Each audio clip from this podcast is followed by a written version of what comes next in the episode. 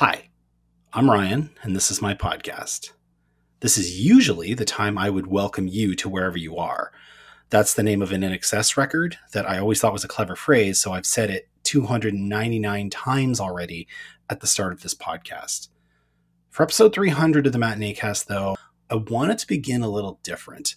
I wanted to say hello, say thank you for dropping in, and get right into what we're going to do today. I had a few different ideas for what I wanted to do with this episode. Thoughts of bringing in people I've never brought on before, thoughts about turning my format on its head to do something really different. Along the way, though, life intervened the way life often does, and with it came the best idea. We are going to spend this 300th episode talking about mental health and film depictions, reflections, thoughts, feelings, and a lot more. It's a topic that has burrowed deeper and deeper into the foundations of what these conversations are about in general, and I wanted to give it a full moment in the sun. Now, with that comes this introduction and a few things I want to convey. First of all, is that I am no professional or specialist when it comes to mental health. I've done some reading, I've done a lot of listening, and that's it. So, my goal here was never to impart wisdom, only to listen, to occasionally contribute, and most importantly, interpret. Second, on the topic of listening, what we're going to discuss is going to be very real. Some of these topics may be triggering or too sensitive for you, and if they are, I want you to look after yourself.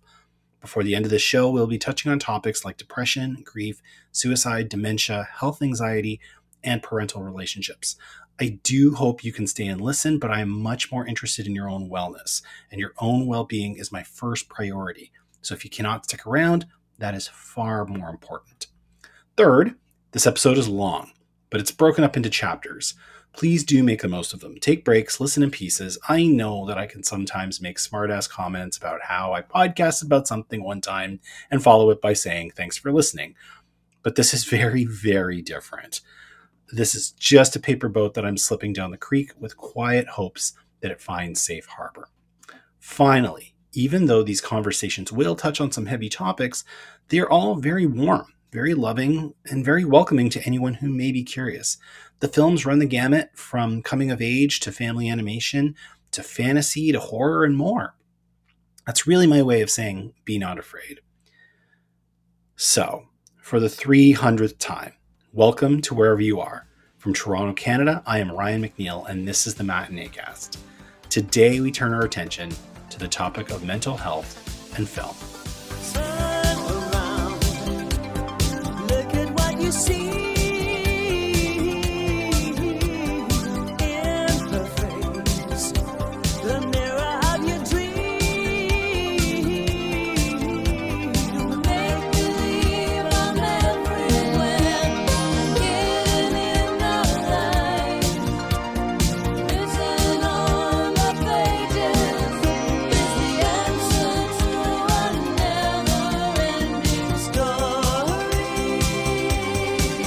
My name is Matt Brown. I am from ScreenAnarchy.com and I write my own stuff at Tedrick.com. I recently published a book of uh, essays about Mad Max Fury Road. I am in Toronto, Ontario, Canada. Very nice. Thank you for joining us today um, for this episode 300. I'm, I'm really actually quite happy that you were able to come on here. You've been on the show so many times over the years. You were on the 100th episode, so it's, it's good that you can be on the 300th episode. Good memory. Um, and I, I, guess I dropped the mic with the Rise of Skywalker episode. Like that was my last time three years ago. I mean, that was quite an episode. That was right before mm-hmm. things really started going sideways. So if you're going to tap yeah. out, that's a good moment to do it, too. We're talking about mental health and film. And I asked everybody who's going to be joining me today to pick a film of their own that speaks to something uh, to do with mental health and mental wellness. Um, and you chose a rather interesting selection from our you know, giving away our age, our mutual childhood. Um, mm-hmm. You went back to 1984, a film written and directed by Wolfgang Petersen, based on a book by Michael Ende. You went back to the Never Ending Story, uh, a fantasy film about um, a young boy who uh, named Bastian, who um, is running away from some bullies. He peels into a bookstore. The bookstore owner, you know, as often happens to children who get interested in reading, gets a book uh, and puts it into the uh, the child's hands, and then he kind of finds himself escaping into this world where the great quest is to stave off this encroaching darkness called the Nothing, uh, and to try to save Fantasia from imminent doom. Um, I may have spelled this out for people already, uh, just in terms of my description. This wasn't even the first film that came to your mind, actually. Why was this the film that you wanted to talk about today? Well, I, it's you know it, there is stuff in the text of the film that I think is uh, interesting and that we can get into. But like for me, I think for more importantly, for me and maybe my entire generation who grew up with the Never Ending Story, uh, is that it first of all traumatized all of us. Like it's one, there was this weird era of fantasy films in the early '80s or mid '80s where they were substantially more scary than entertaining, and this was definitely one of them and I think, but by doing that, that traumatizing, it also weirdly injected itself as like a language by which, again, my generation, people who grew up with it, um, understand certain premises around depression. Because there are three, I think, key images in the movie that I just hear referenced over and over again in conversations about what the experience of having depression is like. And, you know, the first one is the obvious one, which is the swamps of sadness scene, which speak of like traumatizing a generation thanks Artax. Like yeah. none of us have ever gotten over that moment in the history of movies. So the swamp no. of sadness is a very obvious metaphor for depression. But then, like as you alluded to in the in the in the opening, the, there's the nothing itself, which I think is a great visual metaphor and conceptual metaphor for how depression sort of eats away at your world and sort of presses itself inward on on the land and the space and the ideas that you have. And then the third thing for me, which is, you know, not necessarily as specific a metaphor, but it always sticks with me, is the creature or character of Gmork, who is a servant of the nothing, who's a wolf creature who is pursuing Atreyu throughout the movie. And for me, when I become, when I think about depression or the concern that my depression is I'm going to have a, a, an episode or a blow up or a manifestation of it, I think about Gmork a lot, that there's this, this wolf-like creature pursuing me and that it will catch me and then you know the nothing will get me. Um, so again there's there's plenty in the te- there's a lot to do in the text of the never ending story but just as an image system i think it gave us so much language around concepts of mental health and mental illness that it, I don't know. It took me a few days to think of it, but it was once I thought of it, I was like, yeah, that's the movie we should talk about. Thanks for that, Wolfgang Petersen, of you know the, the swamps of sadness and and losing, uh, you know, losing the noble mm-hmm. steed that just cannot fight back, and and that's, I mean, in a lot of ways, that's actually a, an an apt metaphor because it's not a matter of will like you don't look at that horse and think the, the horse has just given up it's just yep. the horse the horse just literally cannot move and the sadness is just overcoming it. Thanks for you know bringing me back to that last night. I really appreciate that on Saturday. yeah, yeah, I, I, watched the film again the other day too, and I mean, I, I as much as I prepared myself for the swamps of sadness, no. it is still a horrific moment. Yeah, there is, is, no preparing yourself for for no. for that horse just saying screw it, it's it's done. Yep. Um, beyond that, though, I think what is interesting is the way there is this almost a throwaway point at the beginning of this film to set it all up, which I thought was really, really fascinating, which I had actually completely forgot about, that it uses the child's grief as a jumping mm-hmm. off point. Like everything that you have described um, is apt for any person, certainly any child that is making their way through um, understanding depression. But to tie it back to the grief of losing a parent at a young age mm-hmm. especially it's it's really really really interesting to see how the film it wants to just use that as a jumping off point but it doesn't actually really get into it and it never actually even comes back to it yeah, it's really interesting. It, like you said, the film starts in a post-traumatic space. Uh, Bastian is traumatized by the loss of his mother. His father is also tra- clearly traumatized by the recent loss of his wife, but is mm-hmm much more of being, you know, I, I, guess traditionally masculine about it. Like, you know, we have to move on. We can't let this thing, which to an extent is healthy. You can't let it dominate your entire existence. But, you know, clearly Bastian has not fully processed his yeah. grief yet or, or incorporated it into his life. And, and there's this very interesting conversation that they have right at the top of the film where, where Bastian's father's concern is that, uh, he's got his head in the clouds and therefore is not facing his problems.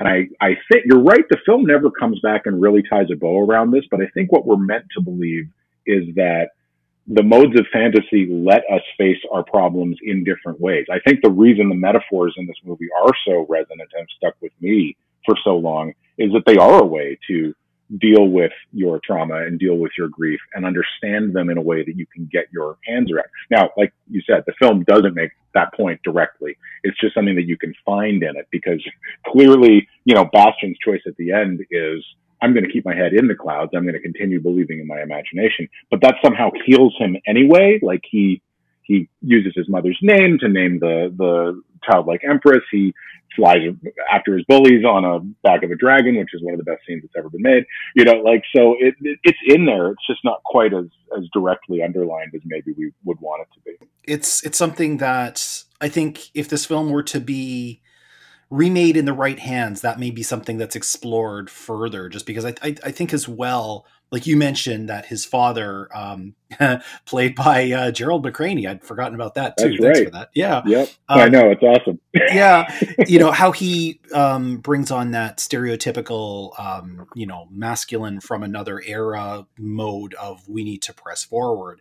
Mm-hmm. I, I mm-hmm. think that's, that's even, that's even a generational thing. Like, I think we're only really now just starting to understand the, the, the real, um, effects of um, depression and grief on mm-hmm. on anybody, male or female, or you know, to be decided, um, or even certainly when it comes to children, because that was the whole point of this era and previous of yeah parents gone it sucks but we we are still here so we got to move forward and and that's the thing is I, like if this film were to be made again um not that i wanted to because i really just do like things to live in their own little ecosystem. Um, mm-hmm. I feel mm-hmm. like that might be something that gets explored further of you know the the the actual grief that Bastian is going through and and giving it just one more kind of moment either at the beginning or at the end or something like that because I think there is something to explore there when it comes to um grief within children like we don't actually know if Bastian is only struggling with grief or if there's other things at play. Like he's clearly being bullied. So that's also certainly something that he's working through as well. And, you know, he can only escape into bookstores and the strangest school attic I have ever seen in my life Oh, um, yeah. It's great. It's wonderful. Know, that's the thing. I got we got halfway through the movie, and I said to Lindsay, "I was like, what school attic looks like this? Like, what school attic just has a wolf head hanging out in it for no reason mm-hmm. and a skeleton? What school attic can be locked from the inside? Like nobody can. he, he takes the key out of the door as he goes into it, and then apparently, like that's it. No one will ever get in there. Which you know, hey, it was the 1980s. Who yeah, knows? Maybe it was I, possible. I do. But your point about the bullying, like that kind of goes back to Bastian's masculinity as well. And yeah, that's this other thing that he doesn't even really discuss with his father is that he is being also rigorously attacked by boys. He doesn't have physical strength. He, I, I feel very great kinship with Bastian because basically, from this standpoint, he's exactly like me at age eight, which is when that movie came out. You know, like he can't defend himself. He would much rather read books than go to math class. You know, and and he like there's just no question of him having an athletic existence. There's the line about him not uh, trying out for the swim team, which if I were to try out for a team when I was his age would probably have been the only one I could have because I'm a reasonably strong swimmer. But like even that, like I just wasn't a sports guy and that, that windowed me off in one area of, of how boys are allowed to behave as well. So he's got nothing, right? Like he's all he's got is an, is his imagination, and he rhymes off this list of books that he's read when he goes into Koreander's shop, and mm-hmm. it's madness. He says he's read Lord of the Rings. I'm yeah. like, man, I didn't read Lord of the Rings till I was 20. So yeah, if this is true, sir, good for you. yeah, he mentioned like he mentioned having read Captain Nemo, and I my eyes actually looked at my copy of Captain Nemo on our yep. bookshelf, and I'm like, that is one thick volume. Mm-hmm. You know, oh, like yeah, yeah, having read The Hobbit, sure, yeah, you, you know, you got through 200 pages. Props to you. Yeah, Captain absolutely. Nemo is a pretty thick little selection there. Um, mm-hmm. I think as I as I went through it as well, thinking about it as a choice of an illustration of um, mental health, mental wellness, depression, all of these themes baked in. I think the one thing I found really interesting as well is um, on Atreyu's journey when he's set out to try to to try to save Fantasia from the nothing, to try to save his realm from this encroaching darkness. He's told you have to leave your weapons behind. Um, mm-hmm. I found that really, really fascinating because we live in an age where it's a wealth of information. We live in an age where if you admit openly that you're going through something, if you admit openly that you're having a down day, you'll get these copious amounts of suggestions like have you tried meditation have you tried yoga how's your water you know like it's it's everything and anything of oh i know yep. a guy you know um, i found it really really fascinating that on this journey that while it is very much a hero's quest it's a hero's quest that comes without armor without sword without shield uh, you know that's that's that was interesting to me especially because my my constant metaphor for days where I'm working on my mental health is I, I, I refer to it as shields up. I use the the mm-hmm. Wonder Woman crossing no man's land metaphor of just having the shield and pressing forward. But this movie uses the analogy of you are going to go on this and you are just going to go on this as you are without sword, without shield, without bow. Um, yeah. That to me is fascinating. Yeah, and there's there is this strange runner through this movie that again is a children's movie, and and perhaps speaks to why it was so frightening. Is that throughout the movie, it's giving you this strange world where over and over again, your inner feelings and your secret thoughts are exposed. They're not protected by shields or swords or anything. And they can basically kill you everywhere you go, right? If you go into the swamps of sadness and you let the despair take you, you will sink and you will die. If you go past the sphinxes and you don't believe yourself worthy, they will laser beam you to death. Like there's this weird runner throughout the movie that your inner self is exposed like a raw, like when Atreyu reaches the second uh, gate at the after the Sphinxes, he sees a reflection of this lonely child reading in an attic. Right? There's this horrible mirror moment. You know, like there's this sense of exposure, but there's no protection for your raw feelings in this in this realm. You're always going to be attacked for them, and I think that makes it very unsettling as well. It makes it interesting as an adult looking back, but as a child watching it, probably very unsettling that that your innermost thoughts and your innermost feelings are just visible and can be used against you everywhere. And it's, I mean, you know, when you say it like that, I think that it's it's apt because that's that's mm-hmm. really the truth. Is that when it comes to mental wellness and mental health, you can have every tool in the box, assuming that you are privileged enough to have access to those tools of things like therapy and practice and routines and medication and whatnot. But at the end of the day, it's still, you know, you're, it's it's still only going to be as strong as what looks back at you in that reflection. Absolutely. I, I, noticed throughout my life that it has provided a kind of recurring image system that people reference when they're talking about this. And I, I think you probably know, and I'll, I'll tell your listeners as well, like that idea that the pop culture that we ingest, particularly the pop culture, not even like the, you know, quote unquote serious films or serious books, but like sort of the, the, the pulpier stuff. The idea that that provides us with image systems and metaphors and, and, and ways to understand parts of ourselves that might otherwise be a little bit too complex to uh, articulate clearly that has just been my like lifelong fascination. That that idea that within pop culture there is a kernel of mythology, and that within mythology there are these ways to take internal forces and externalize them, and therefore grapple with them and understand them. That's kind of why I'm interested in the whole thing. That might actually be why I'm interested in movies.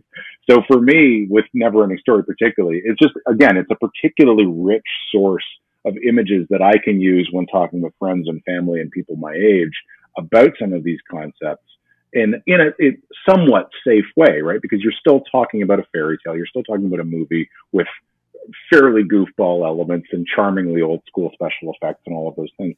But there's a seriousness to it as well. Like when I tell my friend or my brother or someone else that like Gmork is after me today, it sounds like a joke and it probably will get a smile, but it's like there's a seriousness to that too, because we all remember how much that thing scared the hell out of us when we were children.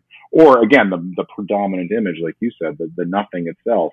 If you need to describe to somebody what falling into a depressive hole feels like, you can use the swamps of sadness or you can use the nothing and you can probably make someone understand because again, it's very visual, it's very tangible and it's eerily on model, at least for, I mean, everyone's different, but at least for me in terms of how I think about what that experience is like.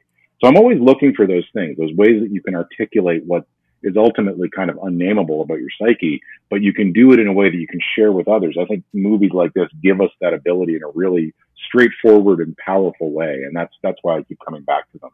What you touch on there as well, actually, is very much what the movie um, speaks to at its end when um, when the Empress is talking to Bastian about how stories do not live between the covers of their books that stories are actually shared and that in every story you know somebody will see themselves.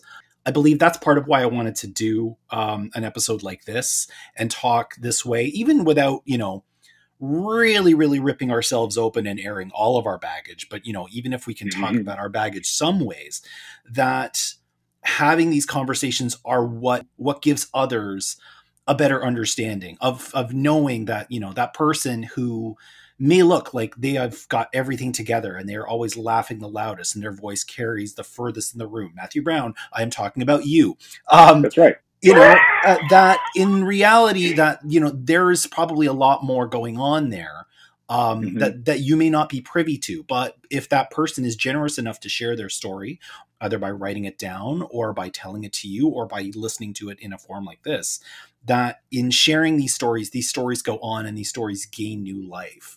Um, you know, it's it's it's told in this movie in a you know in a, in a, a story lives on because you can tell a story again and literature and fables never die but i think that you know when you bring this um, to to us as a metaphor for mental wellness and mental health and depression um, that in it's the same idea that talking about it allows it to live on in somebody else and either their understanding of it in other people or perhaps even their understanding of it in themselves.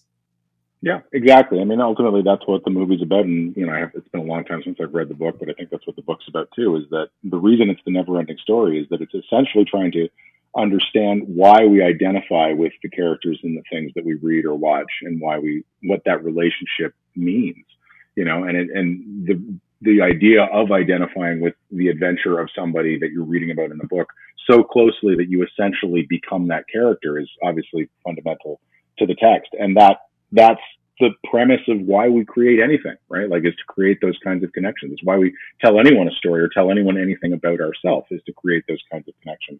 And, you know, the never ending story itself is, is that transmission of empathy, that transmission of, of selfhood from one person to another to another to another to another. I mean, it, ideally, it goes on forever. Thank you very much.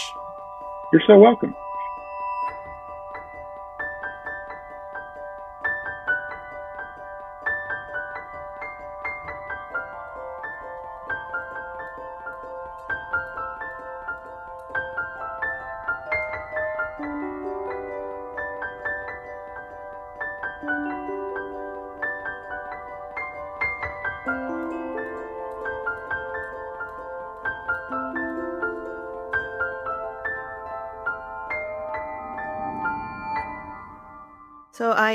Rosa Parra, a freelance film critic, and I reside in Los Angeles, California, which is also my hometown.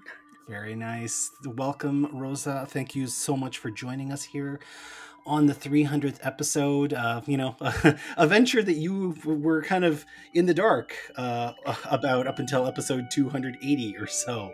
So i'm really glad that you could uh, join us for the festivities here. You have chosen a really interesting film for us to talk about today.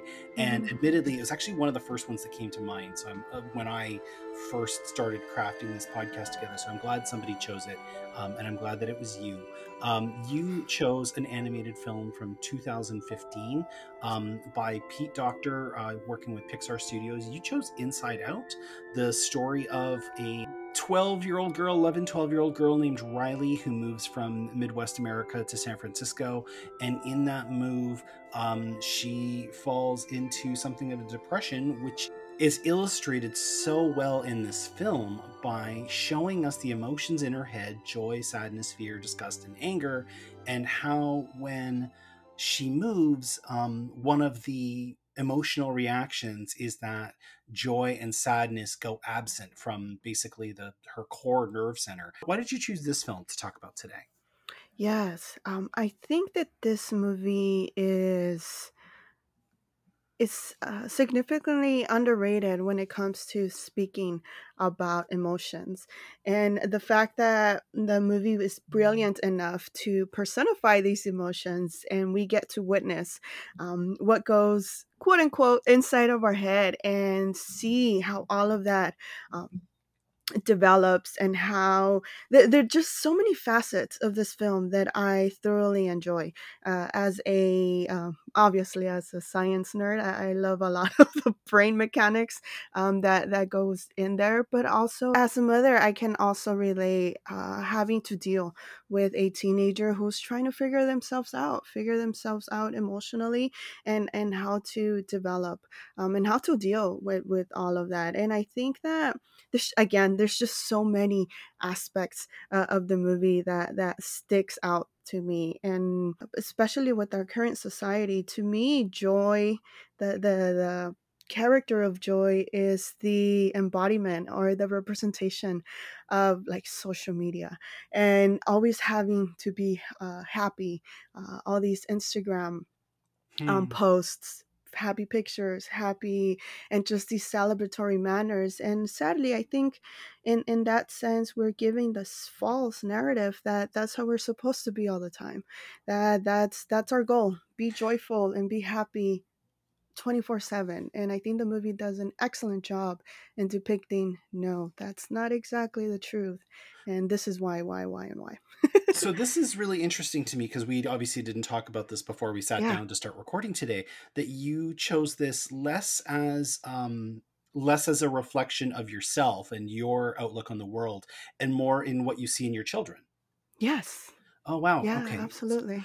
but do you also see some of yourself in it too I do, as you know, I, the movie obviously has one of the most devastating on-screen character deaths with Bing Bong and losing that that innocence and losing that childhood. So they are moments where, uh, yeah, leaving my hometown and and having um, to to relocate elsewhere and having to uh, you're a foreigner in whatever city you go to and having to develop new friends having to find your way around and having family there for you. So in that aspect i was also um, very much uh, relatable in that sense. And that's another factor of the film. It doesn't only necessarily speak to children um, I know it's an animated film, and that's what's sadly automatically assumed. Oh, it's animated, therefore it's just for kids. No, I think the film speaks to a variety of ranges of age demographic. It's very underrated in terms of Pixar's canon. When you talk about Pixar films with people, they mm. automatically go to your you know your toy stories toy and your wallies and your ups and and whatnot but this is a film that i think maybe because it's so bright and cheery and the emotions are like quite clearly cartoons you know they're, they're not trying to be a very realistic looking robot or a very realistic looking spaceman mm-hmm. um, that the adult viewer will tend to gloss over it which is unfortunate because when it comes to emotional complexity this film is actually really really complicated and intricate yeah. when it comes to for starters, I think one of the things that I'm I'm so happy you chose this movie is the the very very important message that the film conveys that depression and mental illness is not just an absence of joy but it is also an absence of sadness that yes. for so long people have thought just cheer up you know and it's it's it's not that it's that th- those two you know two sides of the same coin those two seemingly polar opposites but very very much connected emotions are missing from our core selves and we cannot make do with what's left with anger disgust and anxiety mm-hmm. and other mm-hmm. more complicated emotions so i i do really appreciate this film for putting that message out there for that it's not just telling kids be happy it's telling kids that you may feel mixed up you may feel you may feel like something is wrong inside mm-hmm. but that in itself is not wrong on the surface Right. And I think that's perfectly depicted visually right at the end when you do have those core memories but it's a mixture of yellow and and and blue and it, it, of course as a child obviously you may not grasp on all these complexities and such but if you are more of a visual learner this is definitely going to hit um, and i absolutely love that it, it speaks to that. I think that easily the pandemic has certainly allowed us to stop and and reflect on on that and and pay more attention to our mental health and pay more attention to oh yes this makes me happy this doesn't and and it's okay to feel both ways i i mean i mean one would hope right i think that that's mm-hmm. that's kind of my fear is as time goes on, we are talking more and more and more about mental health in in Western society, and my fear sometimes is that we're just paying it lip service, that we're talking about the importance of mental health, but we're not either acting on it or recognizing it and and realizing it for what it is. That the same as you would you know, try to clear the doorway if somebody was walking in and they had a cane, or the same as you would, um, you know, like make sure that you face a person if they're hearing impaired so that they can read your lips. Mm-hmm. That that we're not always allowing people the space or the um, the latitude that they need for their own mental health as well, whether it's a day or a month or several years. Sometimes, you know, you it's it's it's something where a person can feel that they are not themselves that these pieces of their personality as the film puts so so very well that riley is made up of these core elements of yeah. being a goofball of loving her family of always being honest and how those are tethered to memories but when you're struggling with mental health for whatever reason it is whether it's chemical whether it's incidental you know you talked on our uh, Wakanda Forever episode about grief, and mm-hmm. grief can manifest itself in in absence of some of these emotions. Um, that you are you are not yourself, and it's not a matter of cheering up, and it's not a matter of oh she's sad. It's these you know like you said the science of it the connections the neurological connections are just not firing for a given time and we yeah. need to be better about recognizing these things Yes. Uh, oh, I completely concur uh, with everything you just said, and I I also believe that just like I previously mentioned, it the movie will talk to a variety of, of age demographic.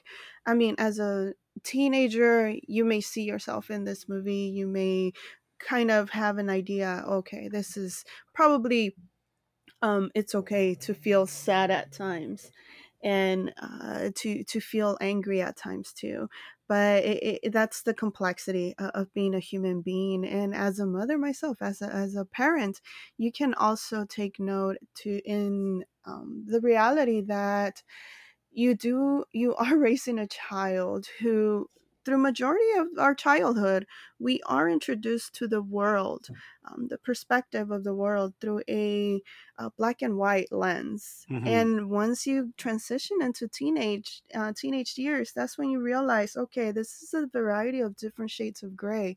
And again as a parent it's going to speak to you as a as a teenager might speak to you and even as a child yeah it's visually um, appealing and such but you might recognize a few things here and there and yeah the the the the reality that we we can experience joy without a little bit of sadness. We we it, it's okay to be uh, sad at, at moments because it, it's those moments also that um, uh, that create memories or um, uh, they solidify our, the bonds with other family members and such. And it's beautifully depicted here.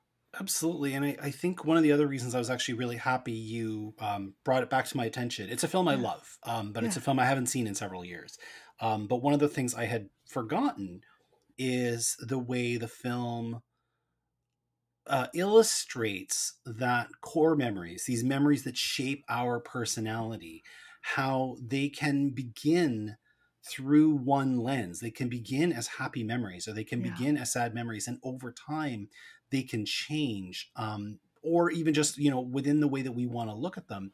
And I don't think we pay enough attention to that, that something somebody went through at the time, you know, like we may look back on you know some family vacation that we took with our children and our children were laughing and happy and and just enjoying themselves and we may think to ourselves that was a happy time for them mm-hmm. but we don't realize that over time they are going to see it differently whether or not something bad happened to them then whether or not the they lost something in that experience you know like they could look back on it and say that was the last time we were all together that kind of thing mm-hmm. i think that in this movie is one of the things that really really drives it is that these core pieces of ourselves whether they begin sad or they begin angry or they begin happy or or any of the other emotions they can change over time and become something else and still be a part of us but part of us in a new way.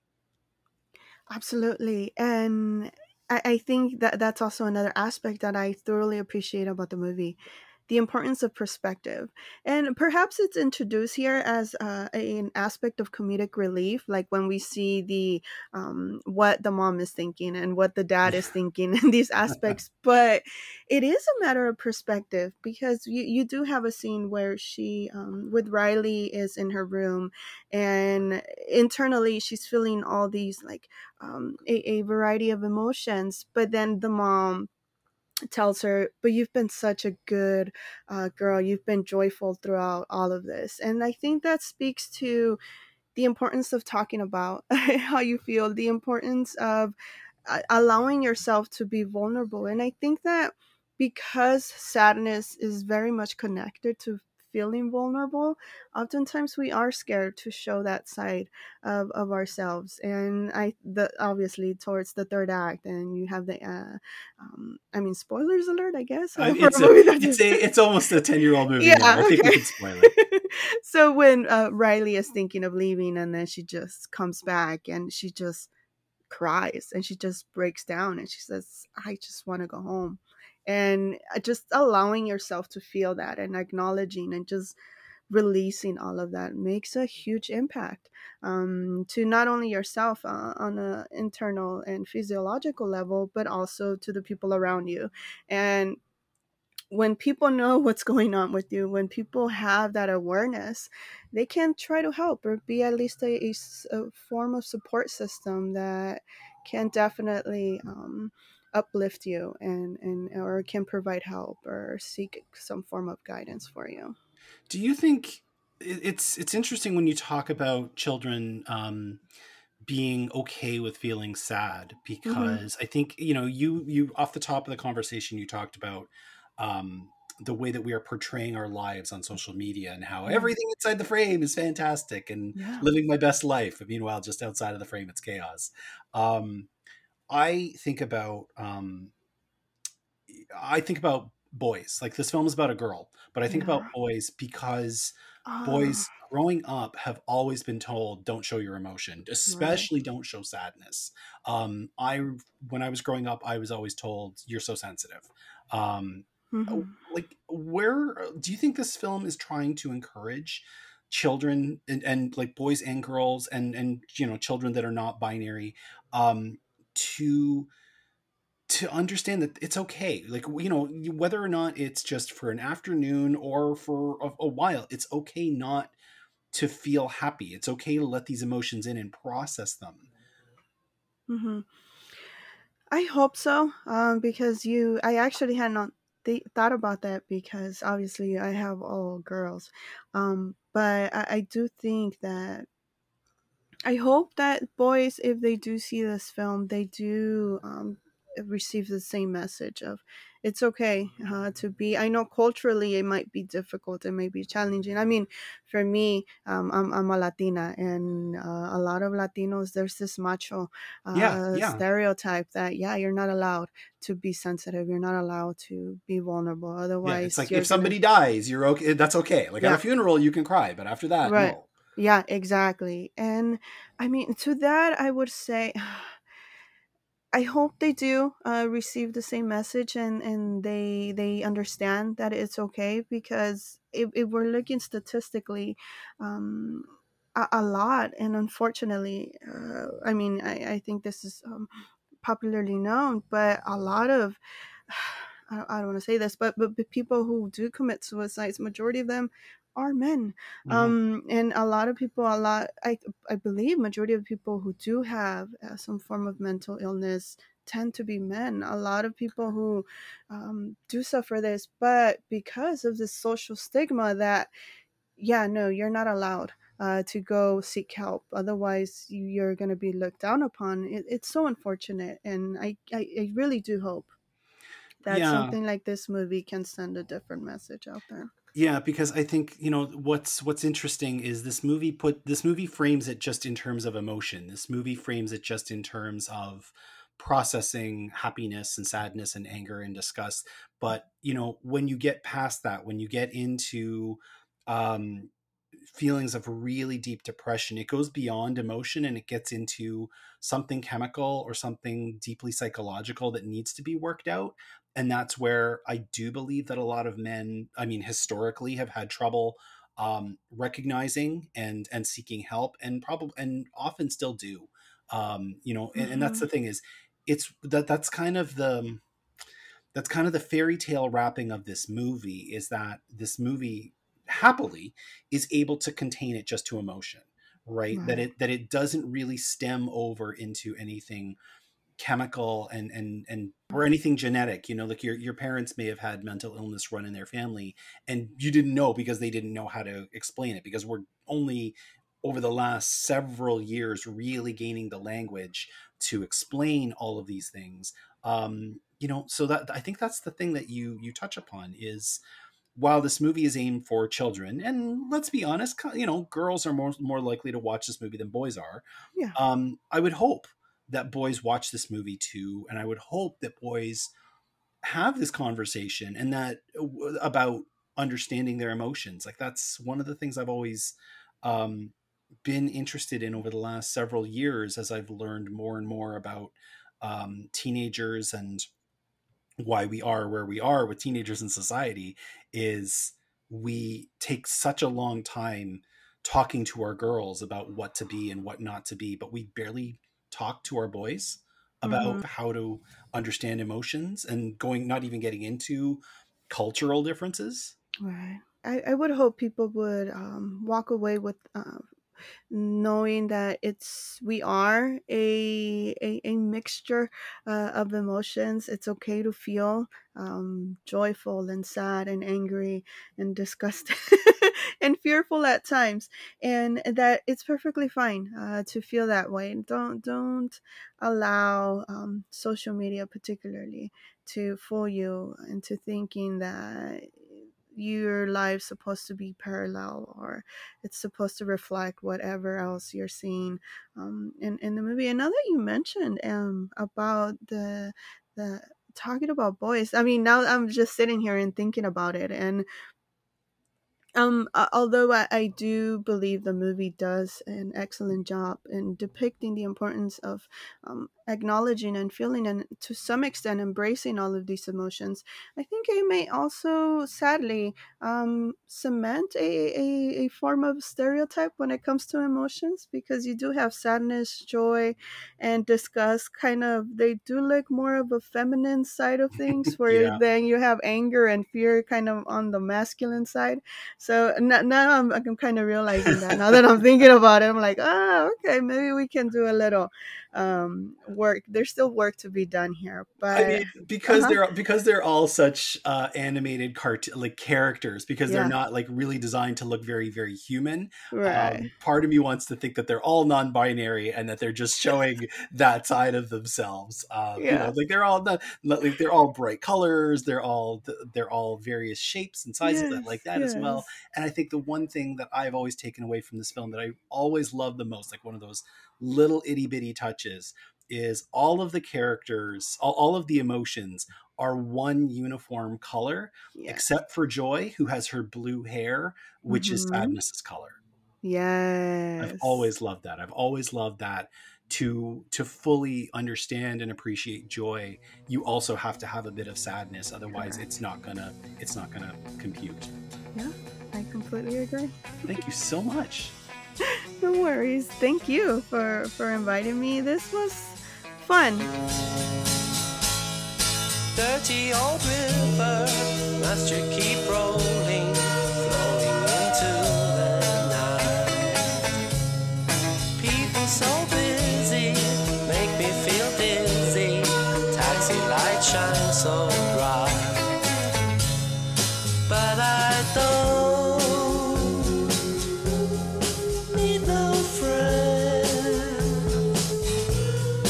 My name is uh, Jim Laczkowski, and I reside in the city of Chicago, Illinois, here in the States. And uh, most notably, I guess, I'm the host of the Directors Club podcast, which has been running for many years now. Jim, I am so very happy you could join me uh, for this 300th episode extravaganza. You pointed me towards a film from 2011 that was um, a television production for HBO, uh, directed by Tommy Lee Jones, starring Tommy Lee Jones alongside Samuel L. Jackson, and it is an adaptation of a Cormac McCarthy play. So I was actually really interested to dig into it. You pointed me towards The Sunset Limited, which is about two men having a conversation. Um, specifically about suicide and about life and about death and what it all means. And uh, aside from the fact that this movie got me pretty hard towards its end, um, oh, sure. I, uh, I, am finding myself very, very curious. Uh, why did we watch The Sunset Limited? Wouldn't it be interesting to choose a movie where two men are talking about mental health? Mm. for us to talk about. okay. Okay. Sunset Limited, I haven't really talked about on a podcast. I don't even know if I've talked about it on my podcast, to be honest. And it's something that, upon first viewing, I struggled with, especially with how things play out at the end. And yet, at the same time, I just think Cormac McCarthy is one of our all-time great writers. You this just have to you have to be willing to um accept a little bit of a pessimistic worldview. People have called him nihilistic. I don't know if I would go that far because I still think he's interested in the human experience and doesn't think we're all going to hell. Uh, but at the same time, I do think Tommy Lee Jones is a stand in for McCarthy's philosophy and maybe even his own feelings about life, mental health, suicidality, all those things that I feel we don't, we're, nervous to talk about. And in fact, I'm always nervous to talk about suicidal ideation. Uh, it's something that we, we use the word stigma a lot when it comes to mental health and, you know, whether you're advocating for it or, you know, there's just this feeling in general that people who struggle with it um, are quote unquote crazy, you know, or they're acting out in ways that uh, aren't pleasant. And why would we want to expose ourselves to that energy? I feel very differently. I want to have these conversations. I want people to openly talk about intrusive thoughts. And a lot of those, a lot of times, those intrusive thoughts can even be thoughts of death. Not necessarily like I'm walking around with suicidal thoughts, but there have been moments in my life where the depression gets so severe that you do think, wouldn't it be nice if the pain could just go away? Yeah. Yeah. And I don't necessarily think that suicide is the answer, of course, but there are some people who view it in a very different way where they see it as an end to suffering. And you can certainly talk about you know the the, the idea of that Dr. Kevorkian. Mm what he was doing for certain people. Mm-hmm. Obviously, that has more to do with physical health and you know something like cancer, or if you're in severe pain to where you don't want to live anymore. Right. But I just think this movie really speaks to the nature of existence and how we have these contrasting perspectives uh, and sometimes that can reside in the same person like me like i can be both Samuel Jackson and Tommy Lee Jones. You know, which is is interesting because the poster of this movie, which I'll include in the show notes if people have never seen it, which I imagine a lot of people haven't, is a stark black and white image with the two men um, on opposite sides of the um, the shade spectrum. I think one of the things that struck me about this movie, and I shouldn't be surprised because I've, I've read the play before, so I knew I did know what I was getting into. But what what I was reminded of coming back to it several years after I read it was how much it really crams into a very short um, runtime. Mm-hmm. Um, and I thought one of the th- one of the first things that was interesting to me was this tone that's kind of tap danced around. It's never really explicitly um, explored, but it's very much there. Is this idea of responsibility and um, almost survivor's remorse by the people who are around someone who is suicidal. Um, you know, somebody feeling responsible for that person's life, somebody sure. feeling as though if they didn't see signs that maybe they should have. Um, the the character played by uh, Samuel L. Jackson, um, they just they go by black and white in this in this movie. You can tell that he is the kind of person who believes that he is responsible, that believes that it is his duty to not just save this person's life, because he did, he stopped him from jumping in front of a subway, but that he is responsible for trying to help him, for trying to listen, to try to guide him back to believing that life is worth living. He feels that weight. And alongside Tommy Lee Jones' frighteningly pragmatic approach to wanting to be done with life.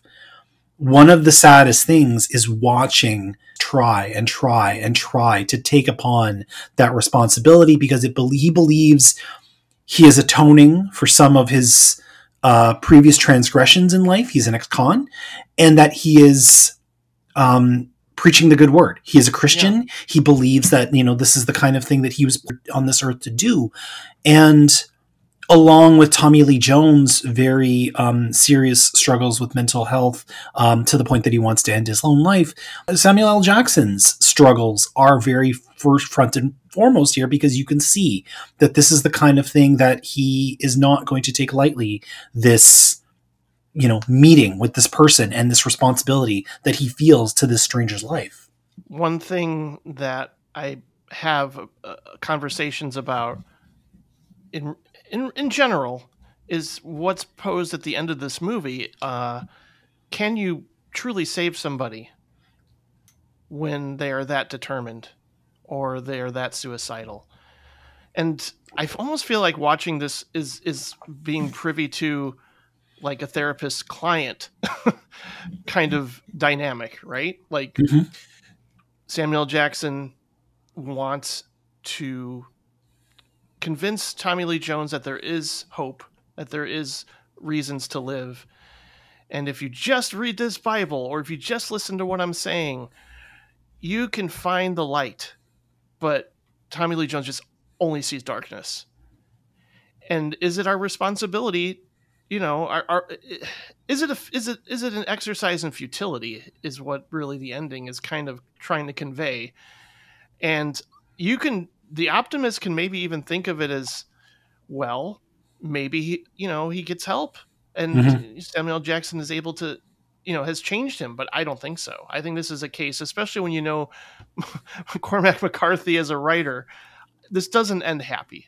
It, no. it, it's the believer is unable to stop the professor from leaving.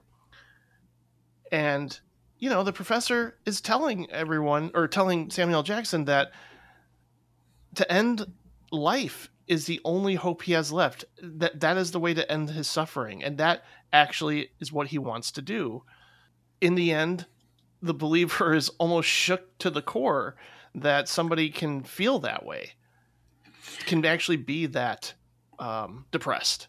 What's interesting about that is when a person becomes suicidal. Um, you know, there, there's there's a lot of reasons for it, both pragmatic, um, you know, non-pragmatic, sometimes where it's it's chemical.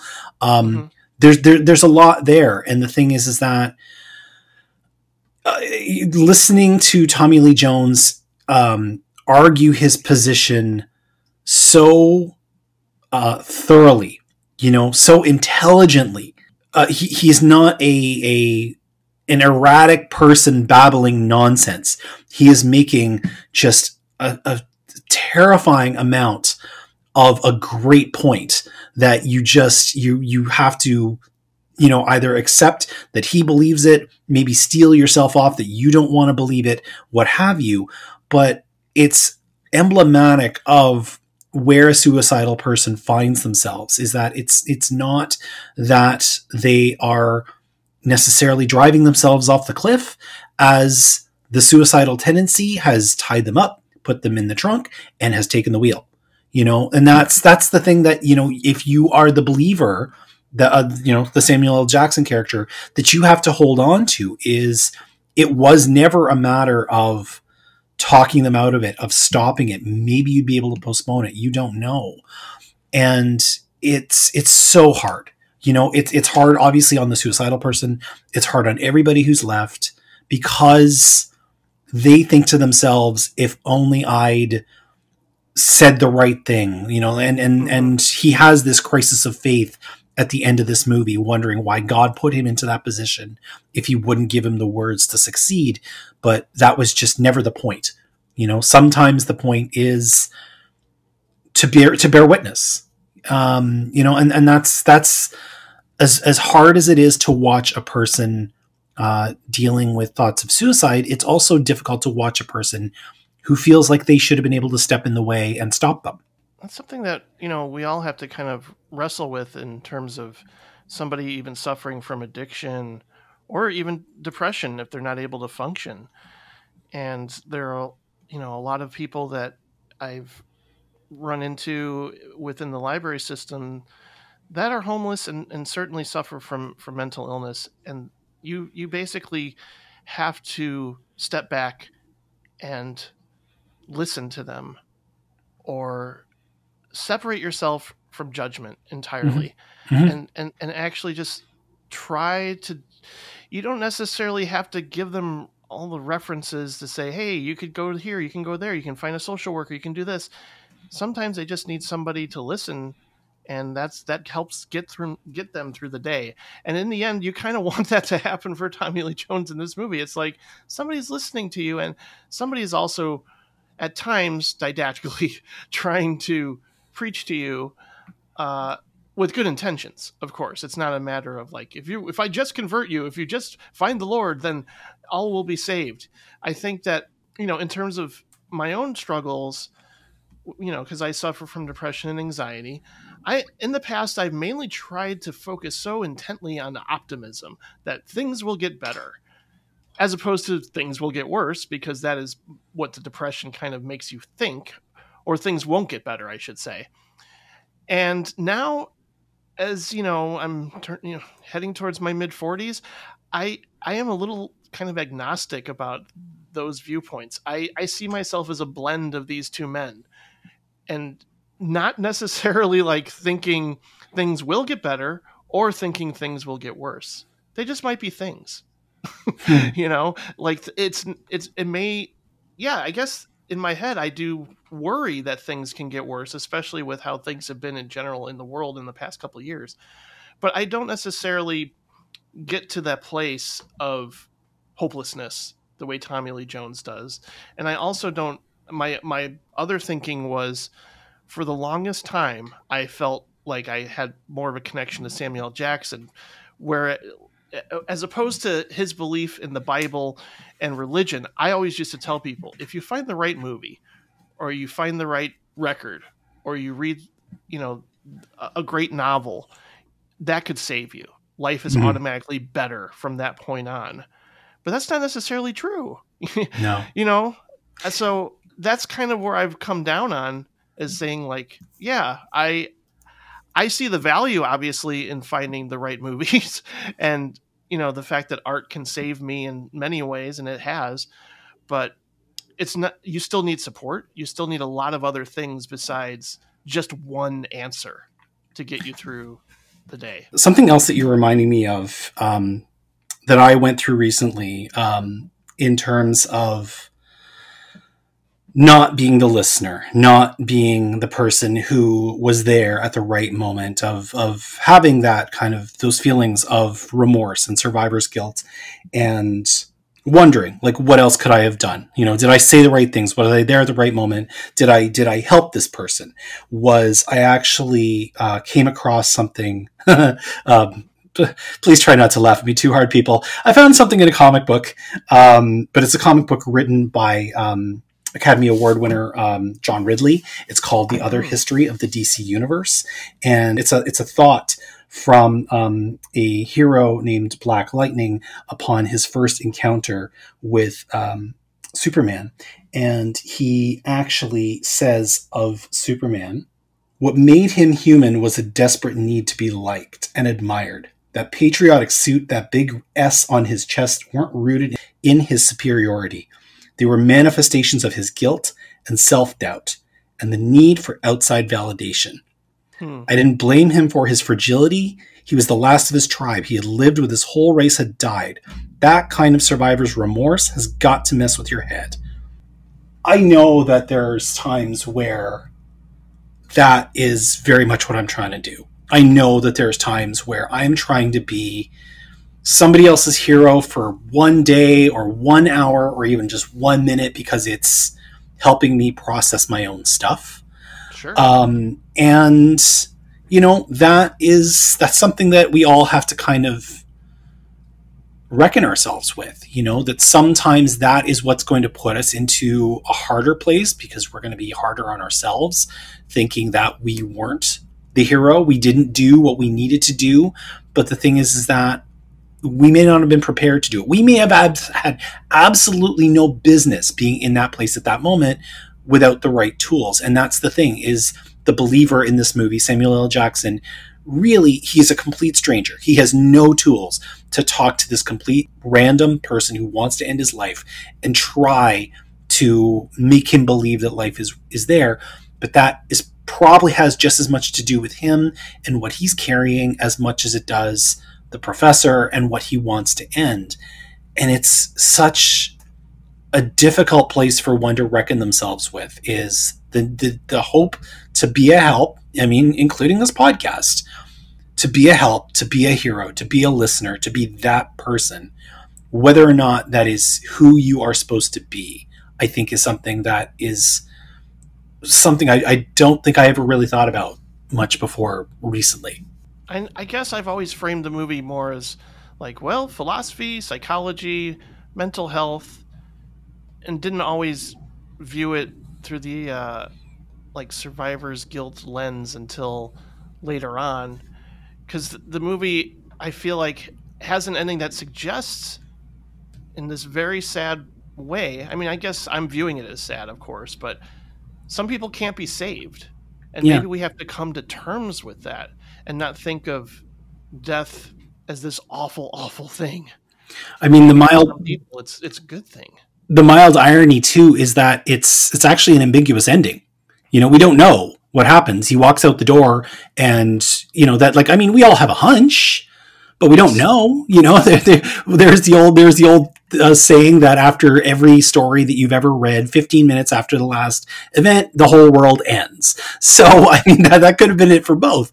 But we don't know. We have this feeling. We are left with this impression that the professor has gone to finish what he set out to do, but we don't really know. And I mean, that that's the thing too, is that, that it's interesting to me that we go through this evening with these two men, listening to them talk about their feelings, their philosophies, their entire life outlook, and where we come away from it. Like, I believe if you ask 99 people out of 100, they would come back with the answer that we both have that yeah. the, the professor went to end his life and the believer is now distraught. But we don't know, and that's the, that's that's the crazy thing is is that we all just kind of come down on that.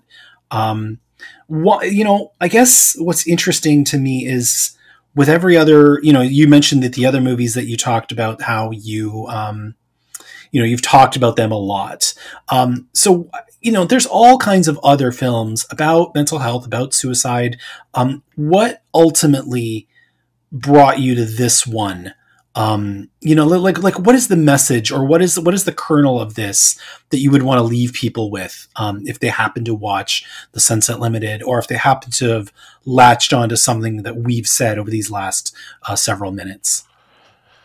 It's difficult to sum up. I think it's because it's it's not something I can recommend to everybody because I do feel that somebody maybe that is a little fragile can walk away with this thinking similarly to how Tommy Lee Jones feels that maybe life has no meaning and we're just marching towards this inevitable end and we Sure. sort of have to embrace that to some degree because you know again Cormac McCarthy's feelings and worldview and, and writing sort of uh, would indicate to me that yes, Tommy Lee Jones goes and completes what he wanted to, or finishes what he you know started, and, and it's tragic, and we're left there to think, um, much like Samuel Jackson does, like what could what could have been done. I mean, he he certainly did a lot in that whole stretch of time, uh, but I also like that here Cormac McCarthy, he doesn't have a, necessarily an ideological agenda. He's really just interested in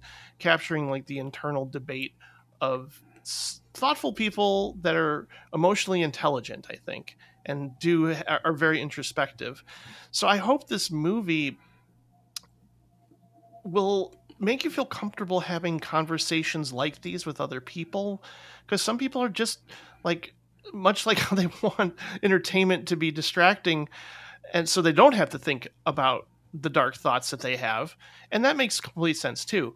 But i think we should be willing to reach out and talk to people and say i'm i have dark intrusive thoughts and here here's what they are uh, and be comfortable with that process and you know finding the right person to do that is sometimes challenging you know even looking for the right therapist you got to find the right match or somebody Yeah. that you feel good saying these things to It's like dating.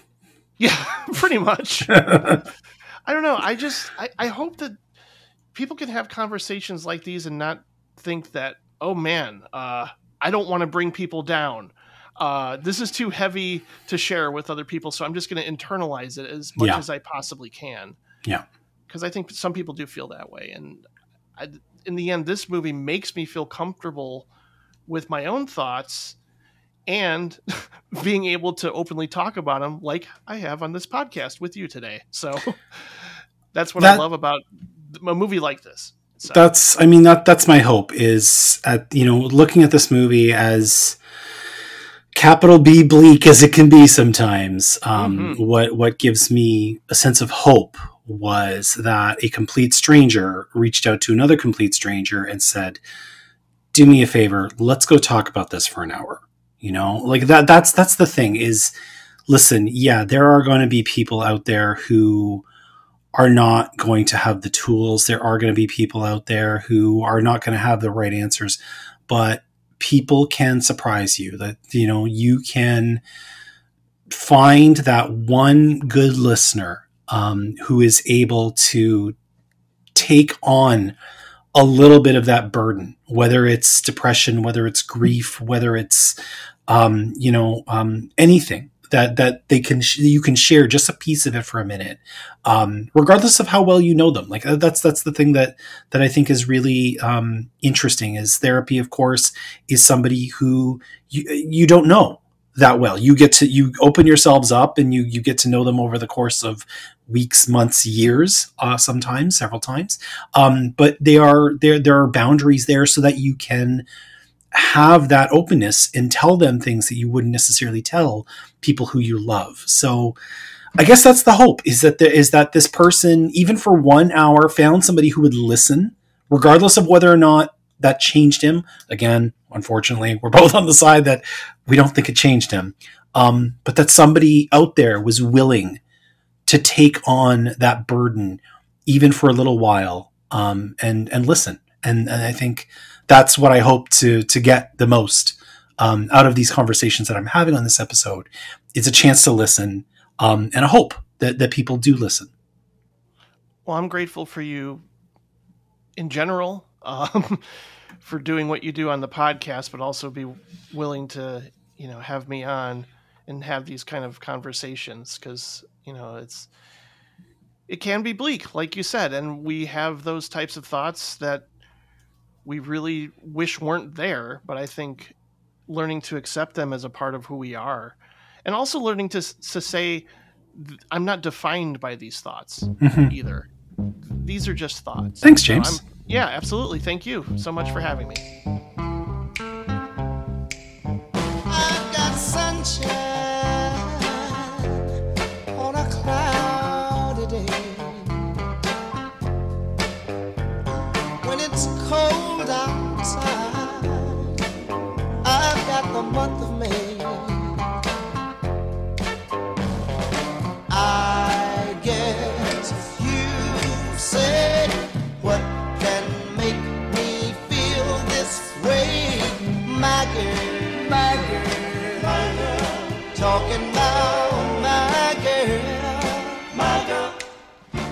Samantha Joyce, and I live in Toronto. Um, and I'm an author, uh, published two books, and I also am a avid movie watcher. And I am happy as heck that you decided to do this because we haven't actually met before this. We just yeah. seem to like we have a friend in common and we tweet at each other occasionally. Yeah, we actually uh, have two friends in common. Who else do we know? Lisa. Yes, of course. Oh, she's gonna kill me. Um, we do. We have we have two friends in common, and yeah, we we've never actually sat down and met or like been in the, the same space that we know of, and yet when time came to do this show, you were actually one of the first people I reached out to. So I am really, really pleased that you agreed to to do this. That you you thought that this was worthy of your time and didn't think me just some weirdo, uh, or you know, crossing boundaries or anything. You have brought an interesting film to the table to talk about mental health. Before we get into anything else, I need to ask you in the fragile state that I find myself at the beginning of 2023, yep. why did you want to make me cry? you know, um, I didn't do it on purpose. In fact, I made myself rewatch My Girl, and I was like, why am I doing this to myself? Um, but when you asked me the question, um, you know, about a movie that I felt said a lot to me about mental health and um, my own journey, honestly the first movie that i ever saw that spoke to me in that way was my girl okay. and i kept trying to think of other films because i thought well what a weird choice is that everybody remembers about the little boy who dies um, but nobody really thinks of it as a mental health film um, and but I kept coming back to it. And so I'm sorry about making I you know what? I I even like when it got to the end, I'm like I I can't watch this and I looked at my phone instead. it's so hard to watch that part, but that's not the part I'm talking about. So Gotcha. So we have spoiled the lead here. We are going to talk about a film from 1991 directed by Howard Zieff. It is My Girl, starring uh, Dan Aykroyd, Jamie Lee Curtis, a very, very young Macaulay Culkin, and a very, very young Anna Chlumsky. And it's about two kids in the summer of 1972 uh, growing up together in this small town. Her widowed father is a undertaker um, and she has a very peculiar relationship with death. And you know we've we're talking about a 30 year old movie now so we can mm-hmm. get straight to the point. The ultimate payoff of the movie is this tender friendship between this boy and this girl ends when the boy tragically dies um, in a in a very strange incident in the woods. Um, so you you mentioned that this was one of the first films you thought of when I when I mm-hmm. reached out to you about this. Why does this film um, touch on ideas for you of of mental health in any way, shape, or form? Yeah, so I'm giving away my age because you just said the film is 30 years old. Um, I was actually. Oh gosh, thanks. But, but thanks for the reminder. um, I was very close to the main character Veda's age when I saw it for the first time, and um, Veda is not your typical child in movies. She actually uh, suffers from a few mental health conditions. She has a lot of anxiety. She's a hypochondriac, which now we call uh, health anxiety. Um, she has some PTSD um, from dealing with her mother's death, and also she lives in a funeral home, which which causes that. Veda was the first kid my age or around that I saw on film that I related to. Hmm. Um, I you don't see a lot of movies where, especially back in the '90s, that touch on children having mental illness. Um, but it's not even about her having mental illness. It's just that's part of her character. And um, the first time I saw it, I saw myself. I suffer from health anxiety. Um, I suffer from anxiety.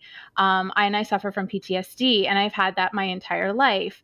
Um, and I really related to her. It touches on grief as well, which is something I grew up with too. Um, and it touches on absentee parents, parents who are there but not quite there, um, which was, you know, my own parents were going through a divorce um, and they had their own things going on. And I was a lot like Veda, um, very much a introvert, didn't have a lot of friends, you know, had that one good friend, was more friends with adults than I was with children. I just her her journey just always stuck with me because I still think of her as the first person I ever saw on screen where I went, "Oh, that's me." And I just think it's really interesting because you don't really see that a lot with kids in films. They're they're No. not given the the opportunity to show mental health in in a very real way, and I do feel that she shows it in a very real way.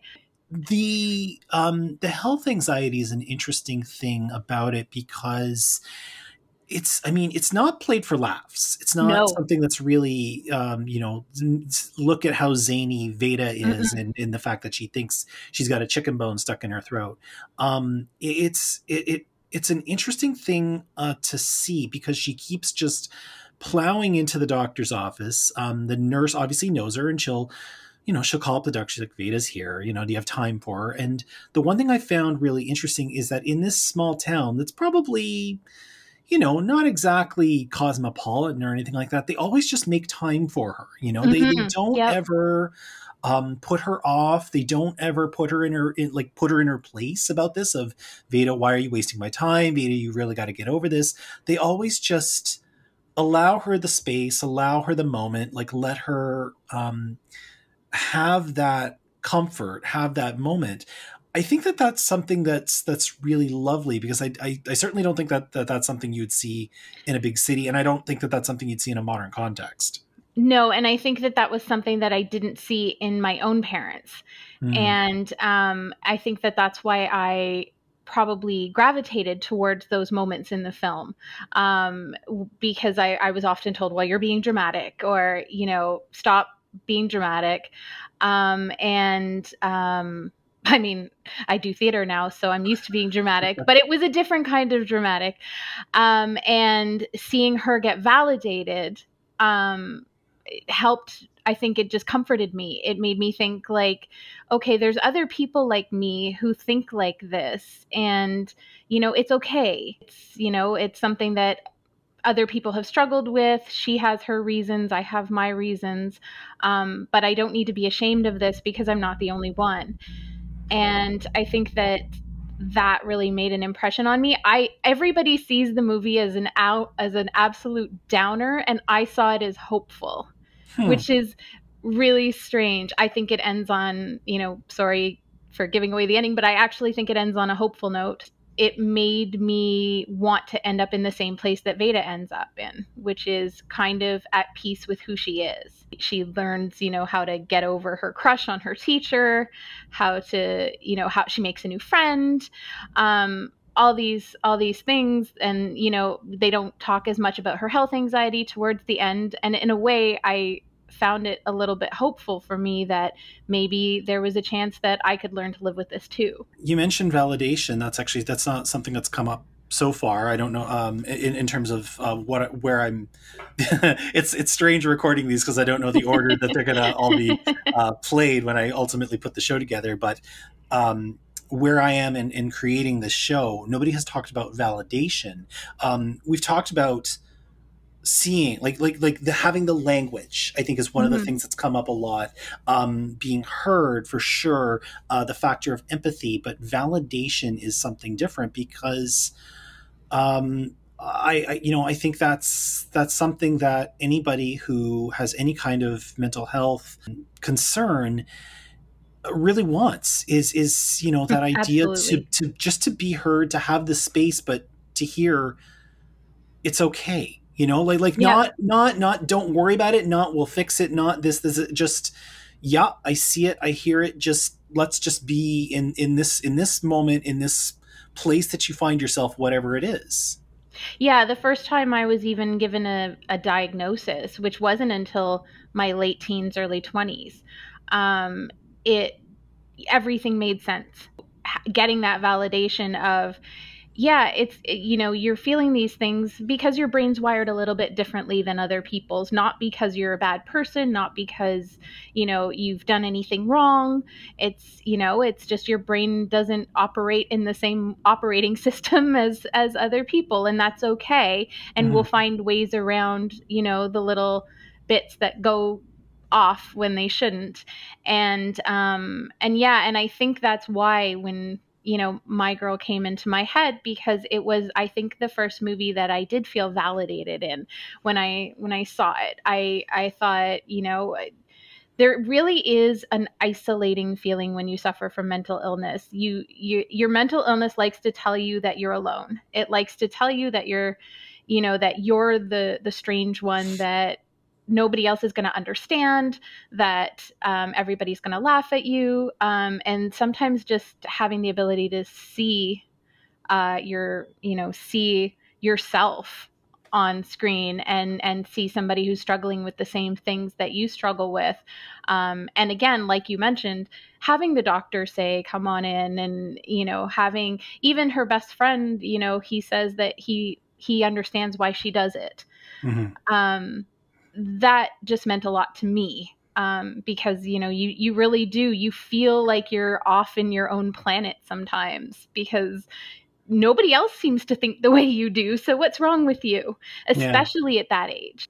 It really stuck with me I think what's lovely about that too, in the context of this story, is uh, it gives Veda a, um, an awareness of other people. So, like, you Mhm. see that uh, you don't really see how she and Thomas J are friends, um, but you can get an idea that they're they're both like the runt of their litters where it comes to their friends. And Thomas J, at one point, like we learned that he's allergic to everything. When the character played by uh, Jamie Lee Curtis, when um, Shelly says, "Really, even chocolate?" and they both just repeat in unison, "Everything." yeah you know it's you get the idea that she she sees if not you know health anxiety in not if not health disorder in thomas j but actual physical um fragility in thomas j and in you know she can be his person before we called that person you know my person. Yeah. Um it, it's it's that kind of thing. It, it's there in the subtext which is a beautiful thing. He's i feel like he's the one person she can be herself with. Mm, and um, because she knows that he knows what it feels like to to not be you know this perfect picture of health. Mhm. um, and you know i mean she does try to get her dad to understand but he doesn't even see her. And shelly is probably the first one to try to understand other than thomas j. I, I was like that with my friendships too. I mean i didn't have a lot of friends. I had like that one good friend and i still do. You know i've got like those those few very close friends. Right. Um, but I think it was because I gravitated towards people who understand, who understood that even if they didn't have the same issues I did, they had their own things going on, Mhm, mhm. and we all kind of felt like outsiders anyway. So we kind of became insiders together in our own little group of outsiders. you know that, or at least I, I hope you could guess that I wasn't going to get you on this show and talk about grief because Yeah. that seems to be It, the it is part of the movie. it is, and it seems to curiously have been the campfire that our friendship, our curious little Yes. friendship, has gathered around. Yep. Um, this movie says a lot about it, Mhm. very, very economically. Um, it, it has, you know, because it all takes place in um, in a funeral home. Um, it, it very much has its grief on its mind. Um, Veda, her mother died in childbirth, um, and her father has closed himself off.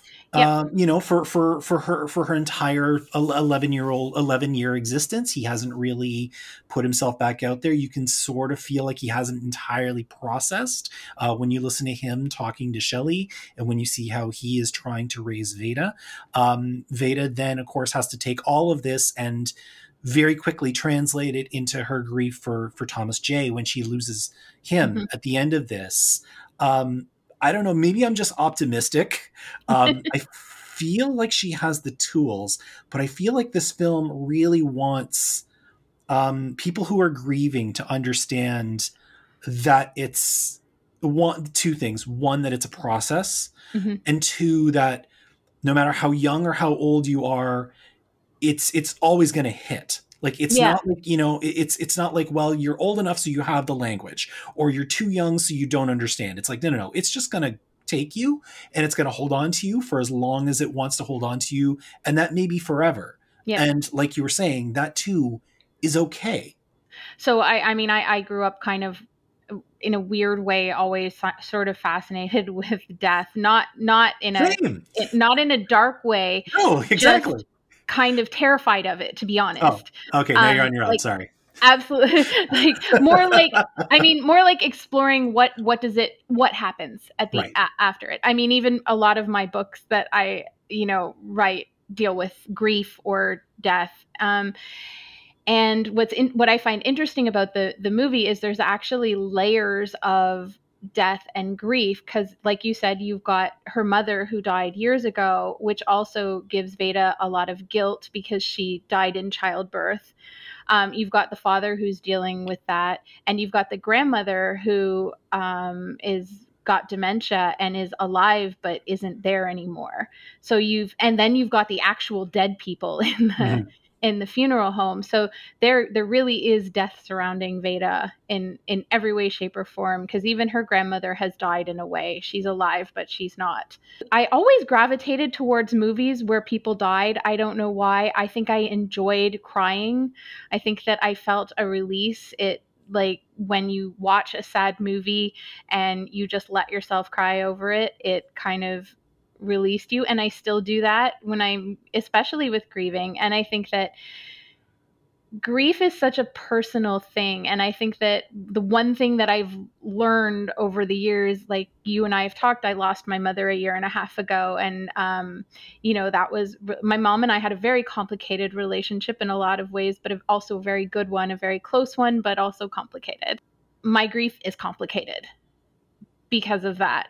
And um, i think that we as a society love to brush grief off. Uh, Mm. we get uncomfortable with it. Mhm. you know um, somebody dies and the first thing we want to do is be like oh i'm so sorry and run away. We want to put a time limit on it. Okay that person has you know that their parent died you know six months ago. They should be okay by now. I Yeah. you know and there is no time limit for grief and grief doesn't it's not linear Mhm. you can be fine one day and then the next day you see something and it's like a tidal wave hits you and you can't breathe Yeah. I think probably one of the reasons I I watch movies like that is because I think it's important to sit in that uncomfortability. I think it's important to understand that all of us grieve. We all lose people. We all lose pets.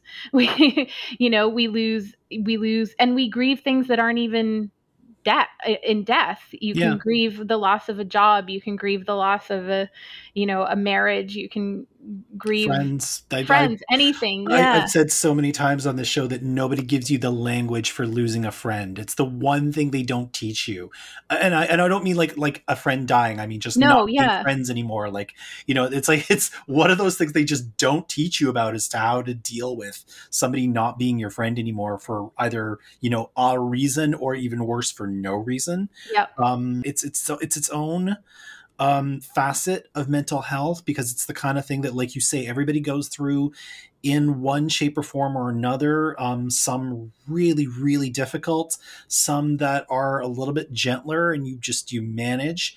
But like you say, the tricky thing is the way that it comes and goes, and some days are harder and some days are not. And it, it, I, I feel the one thing I think I feel that grief is a bit of a blessing is it gives everybody a window into mental health. It's like, Mhm. yeah, you know what? This is difficult. And there are people where this is their entire bloody life is this kind of difficulty that you're feeling in this moment. Yes. Yeah, and and I mean, you know, grief grief, I mean, especially for me, grief can actually make the the mental health issues that you deal with even worse.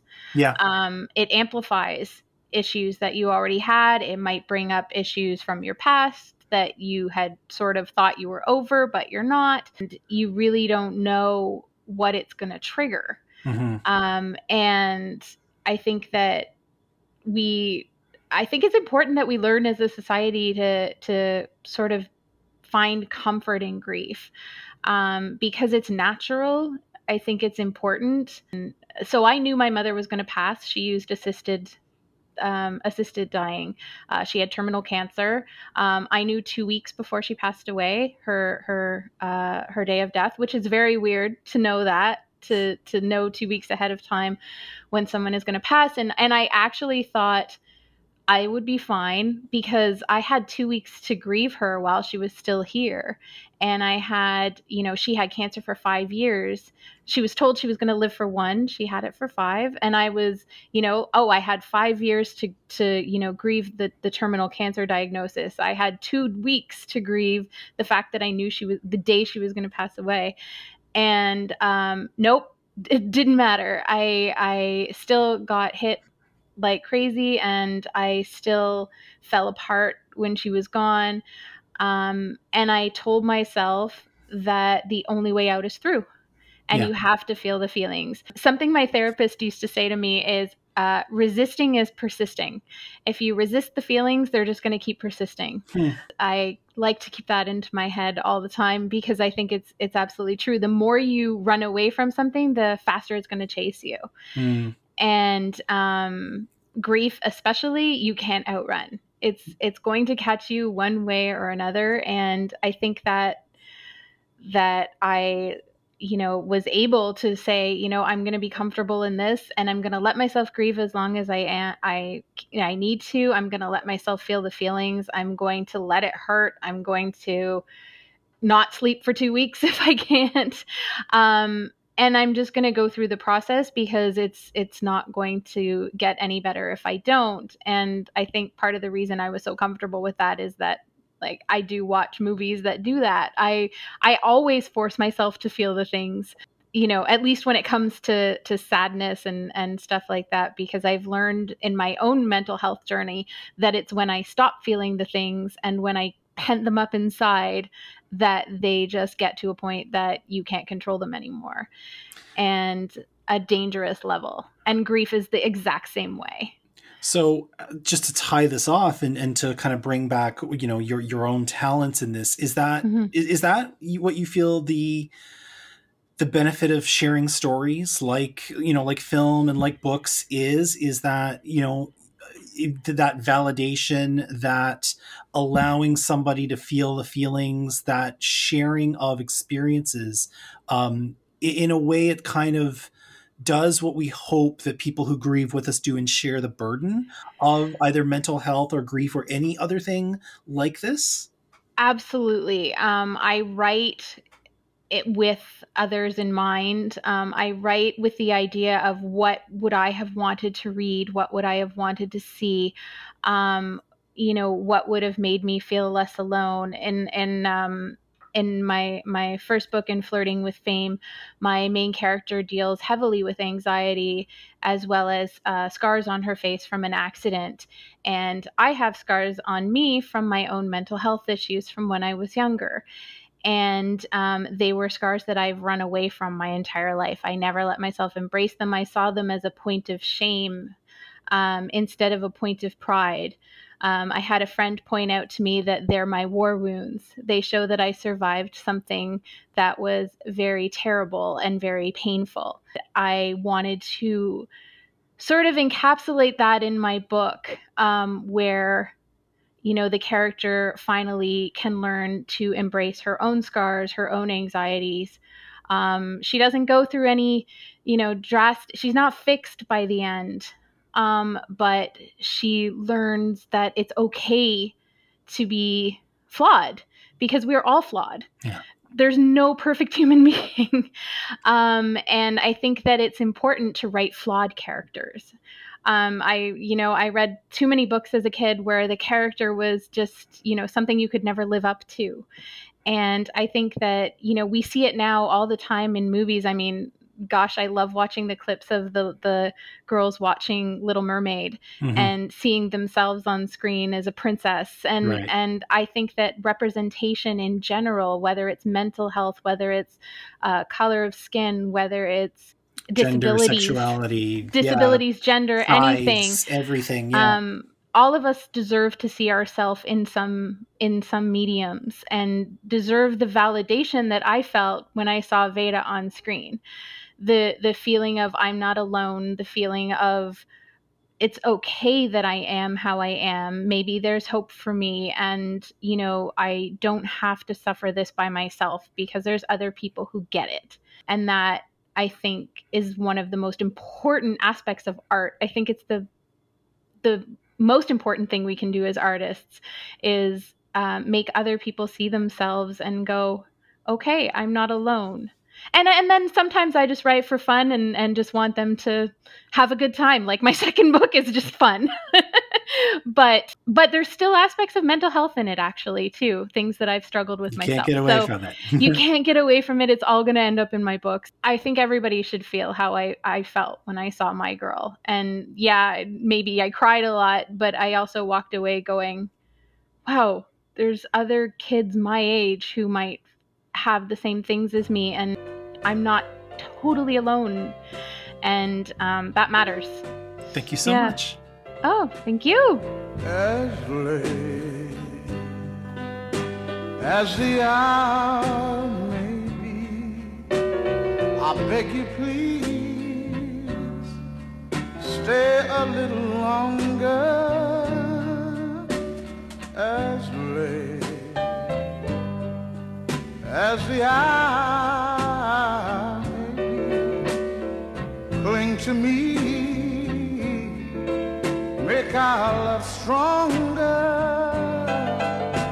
It's Hello, my name is Jonathan Barkan from Ann Arbor, Michigan. I am the creator and director of the upcoming documentary Mental Health and Horror, and I am the executive producer of Canada's viral phenomenon film Skinamarink. I am so happy that you are here, um, and I want to take this moment to to thank you proper in front of people because when I first had this idea, we were just talking about this before we started. Um, you know, I, I'm the kind of person who gets an idea and just starts running and just starts writing, and and sometimes actually just presses publish before thinking about what other people do and how they do it. Um, this time around, before I went down the rabbit hole of uh, a podcast episode dedicated to uh, mental health and film knew full well that you had uh, your own project that you were working on. So I, I approached you and I said, This is what I'd like to do. Um, and I wanted to thank you for your generosity in giving my wee little uh, soapbox here your blessing, and also for uh, agreeing to join because you're a busy person, uh, as, as you've already shown. Yeah, but you know, one thing I want to say is that I I don't claim any sort of ownership over that concept of, of a documentary that talks about the ways that film and cinema can help those who live with with a mental illness.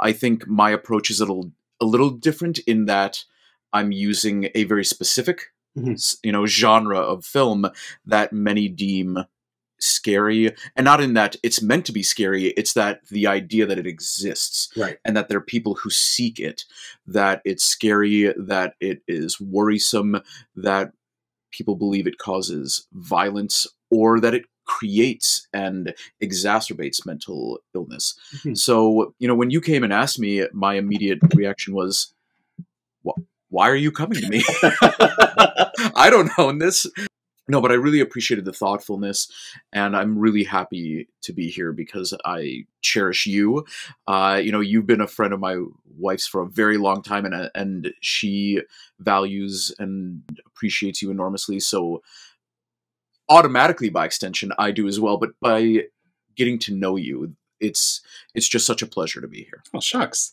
you have brought a film uh, to talk about which fascinates me. You brought a film to me that for the first time I don't entirely know where you're going with this. I can see ideas, I can see themes. The others, as they were told to me, as we I want to talk about this movie, uh, I immediately the light switch turned on. I was like, okay, I know exactly why we're talking about that movie. Or then as I began to watch it, I would latch on to this thing or this thing or this thing. So I have like a few little breadcrumbs, but generally speaking, I actually don't know where you're going to go with uh, Relic from 2020, not to be confused with The Relic. Let's get that No. out of the way. this film is directed by Natalie Erica James, also written by her uh, in association with Christian White. Um, it stars Emily Mortimer, Robyn Nevin, uh, Bella Heathcote, and it is an Australian film uh, about a family drama, um, a mother and her daughter going back to their uh, ch- her childhood homestead, um, where her mother, the grandmother of this of this Mhm. family, is slipping more and more into dementia, and the interesting thing is that the house around them starts to basically become this entity uh, that that poses a problem for all involved. Um, that is the worst selling of a movie ever, I think. But Not at um, all. I'm, I'm, I am curious. When I suggested this to you, you were actually quite quick to latch on to Relic as what you wanted to talk about. So the obvious beginning question is why? Relic holds a very interesting place in my heart. A couple of weeks before the pandemic was officially announced, uh, I was in Toronto uh, and I got word from my mother. She said, um, Your grandmother, who had been suffering for, from a few years from dementia, uh, she was on her deathbed. So if I wanted to see her one last time, I needed to fly out. Uh, my grandparents, they, well, now my grandfather lives in in Israel, so I needed to fly. Very, you know, I needed to book something immediately and fly out. Ariel, my wife, and I, we we got the tickets. Had to wait the you know two three days until the flight. Flew out and when we landed, I turned on my phone. We landed in Tel Aviv. I turned on my phone, and within a minute, I got a WhatsApp message from my mom that my grandmother had passed on the during the flight out. Without even having time to really process that information, I had to make a near two-hour drive from Tel Aviv airport to where my grandfather lived uh, lives so that I could immediately get dressed and then go to the cemetery where my mom asked if I would say a few words on behalf of our side of the family. Hmm. And then I was also asked to be one of the six men who carry the body from the entrance of the cemetery to the gravesite. So I went through a lot in a relatively short period of time. And then uh, during the rest of my time there, it was spent with the family that lived, you know, all of my family that lived there and kind of hearing their stories, hearing how they're doing. Um, and then being there for my mom, who also had flown out and had arrived in time, but um, you know she needed support, and so did my grandfather. And so I really kind of set a lot of myself aside, and came back to the U.S. Uh, to Canada. I apologize because the pandemic was announced, and it was basically get out of Israel or you're stuck here. And so then there was everything to do with focusing on how to live and exist in this newly pandemic world. And the fact that I wasn't home. So I was, you know, I I'd gotten to know Toronto fairly well by that time. But um th- there wasn't time for me to sit down and grieve. To sit down and face the reality that my grandmother who's no longer with me, was no longer there. and I'd already, in you know, gone through those periods where when I had the opportunity to visit, I would sit with my grandmother and my grandfather, and she would look at me and smile, and and everything was wonderful. But every twenty to thirty minutes, she would just turn to my grandfather and touch his wrist gently and say, you know, in in Russian because they were originally from Russia, uh, she would say, "Who is that?" Right.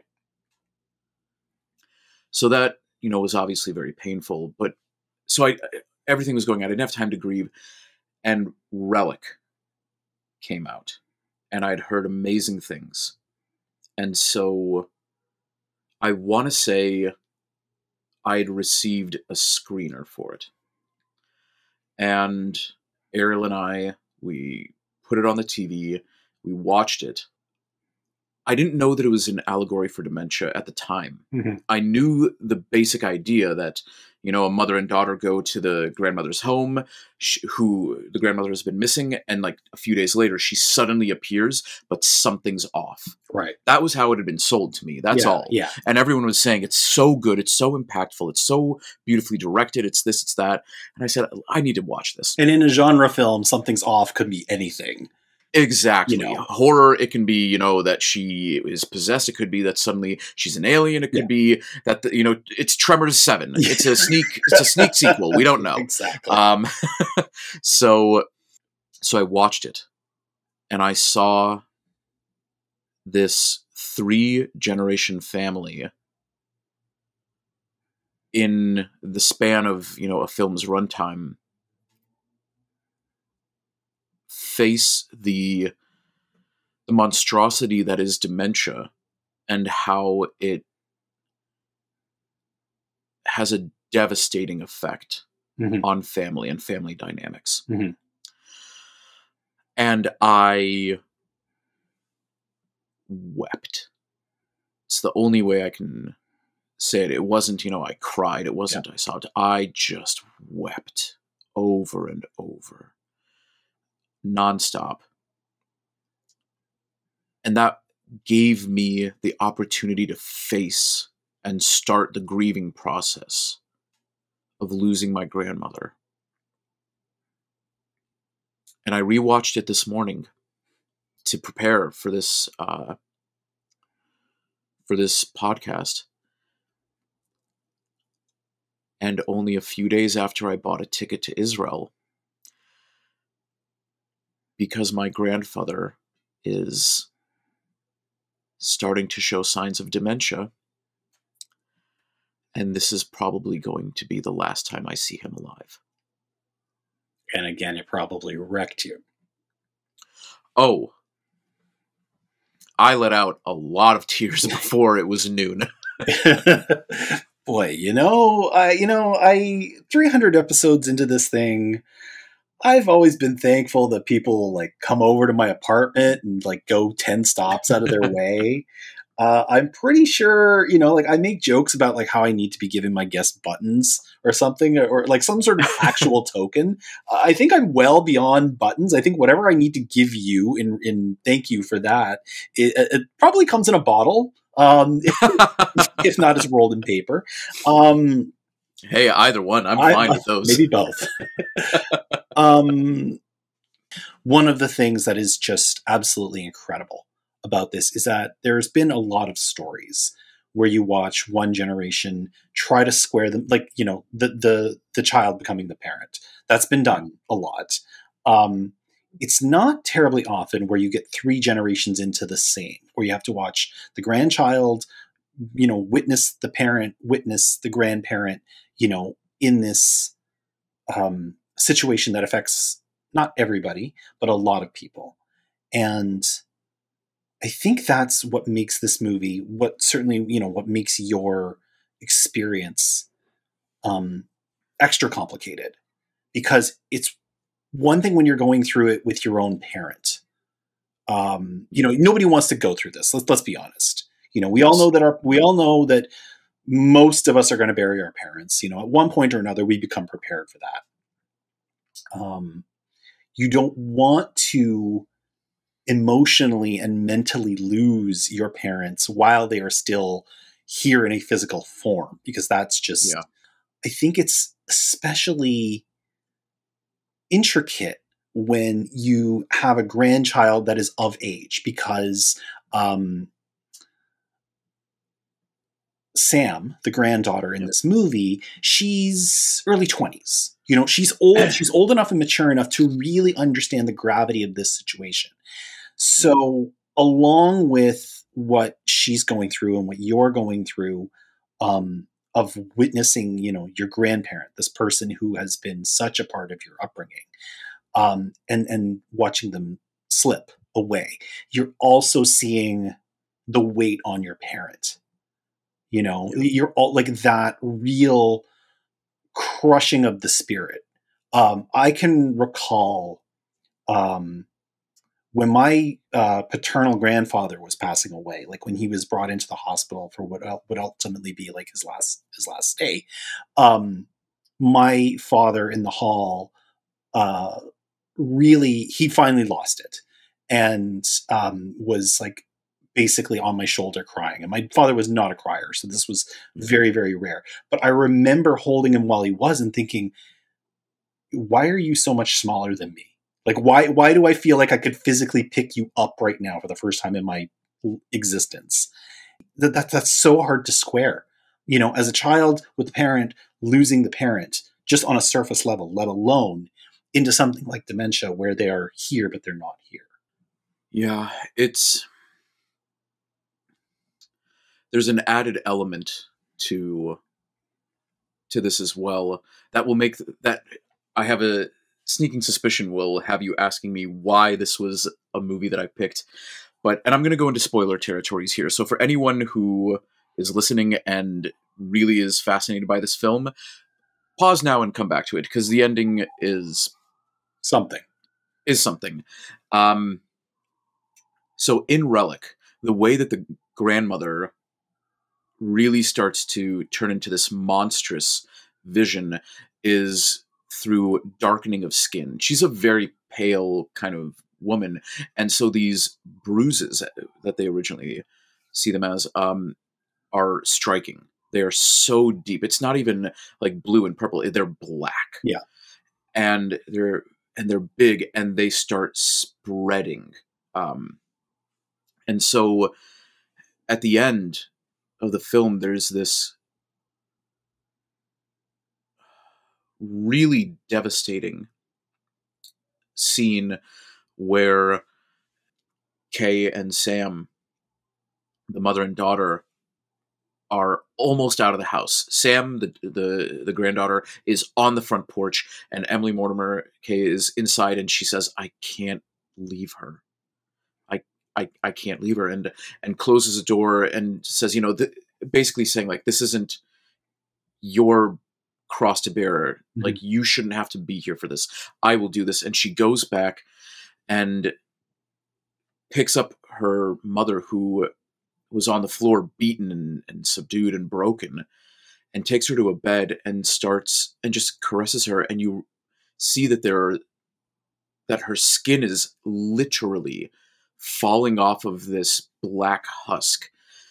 And Emily Mortimer, in what I believe is a fantastic performance of just extremely restrained grief, starts peeling away the skin that is that is this monstrous twisted Swiss cheese version of what she remembered, and she just has to accept who her mother is now mm-hmm.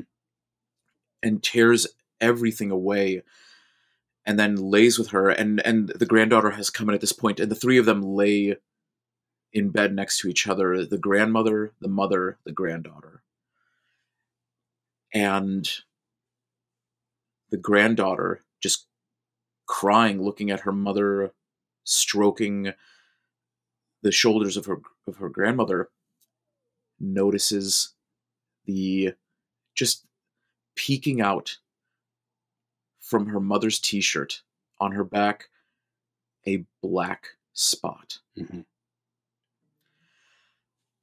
And I bring this up that there's an added element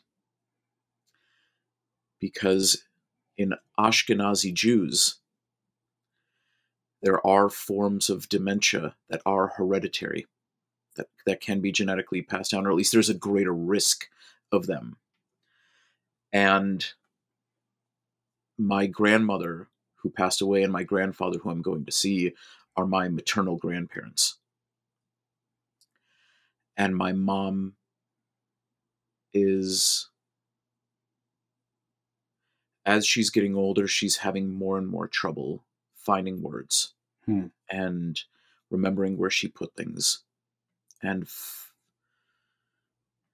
and connecting sentences. And she has checked and she is at a greater risk, which means that I am very likely at a greater risk. And so this movie isn't just a way that connects me to the grief of losing my grandmother and now the experience of going to see my grandfather. It is also a way for me to recognize and face the fear of what I may become. Like it gives you the language, the visual, the emotional, the spiritual language. Yeah. Because I've seen the horror version. hmm I've seen the worst that can come, effectively, in a way. hmm I've seen it in real life, hmm and I've seen it in cinema where it's this exaggerated version that there is literally a monster and and the house is an allegory for dementia the twists and turns the loss of memory the full hallways of boxes and tchotchkes that just empties into nothingness um The rot that keeps on spreading, where walls Yeah. will will crumble and just like decay in front of your eyes. exactly I've seen the the worst, so I can prepare rather than dread. What's fascinating to me, because even though I watched it and wasn't sure where you were going with this and would not have guessed, Yeah. is that when we get to that scene you just described, Kay and Sam are tending to Edna, helping her shed her skin, helping her finally just embrace this is the version of me now. The one that you knew is gone. This is what you have to accept. This is the new Edna. The new Edna, while frightening, because now she is this shiny, black, almost alien looking being, Yeah. is beautiful. It is one of the most striking bits of makeup and and embodiment of of a person uh, that I can think of that I've ever seen on a film. Like it is it is beyond human. Um, so on the one hand, it is very strange. I would never actually say like once they start pulling the skin, it's not what I'd call gross. Like when you when we describe it, it seems like it would be a lot. When in reality, it's really not. Like anybody who heard what you described and is like, ugh. If you've ever just picked a scab, that's you know that, that's basically how you see it. It's it's Yeah. depicted very very gently, very tenderly, And and there's there's no blood. no There's no gore. No. It's it's the the concept is gory, but the presentation is not. Yeah. And what remains when they're done is okay, this is the new Edna. This is the Edna that is now fully in the realm of dementia. But that does not mean that she is necessarily lesser. She is this entity now that, while arresting and perhaps unsettling, is fascinating. After everything that the three of them had gone through over the few days that this movie takes place in, where there was violence and chaos, this you know, arresting version of Edna, who again, the the vision is monstrous, but she smiles. Yeah. And she just lays down very peacefully with this soft expression on her face. There's no evil, there's no malevolence, there's just acceptance and grief. Mm-hmm. Uh, you have spent a long time over the last year or so, um, two years, I've lost count because time is a flat circle, um, talking to others um, about um, mental health, mental health, and horror films specifically, without giving your whole game away. What have you learned? Um, because I, I, I've I've learned a great deal in just two weeks of doing this and having a handful of conversations. You've you've spent much more time with it than I have.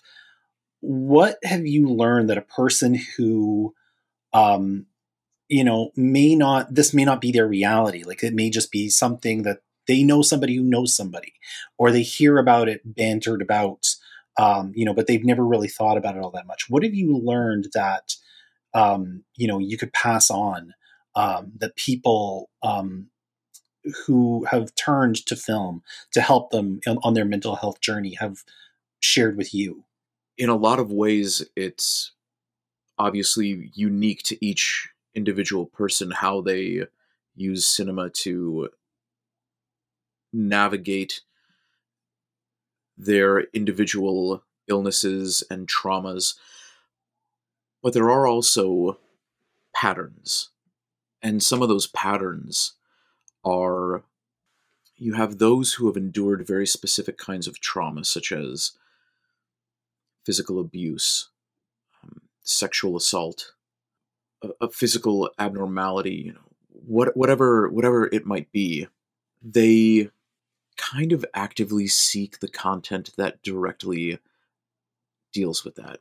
Kind of similar to what I described with myself and with with Relic.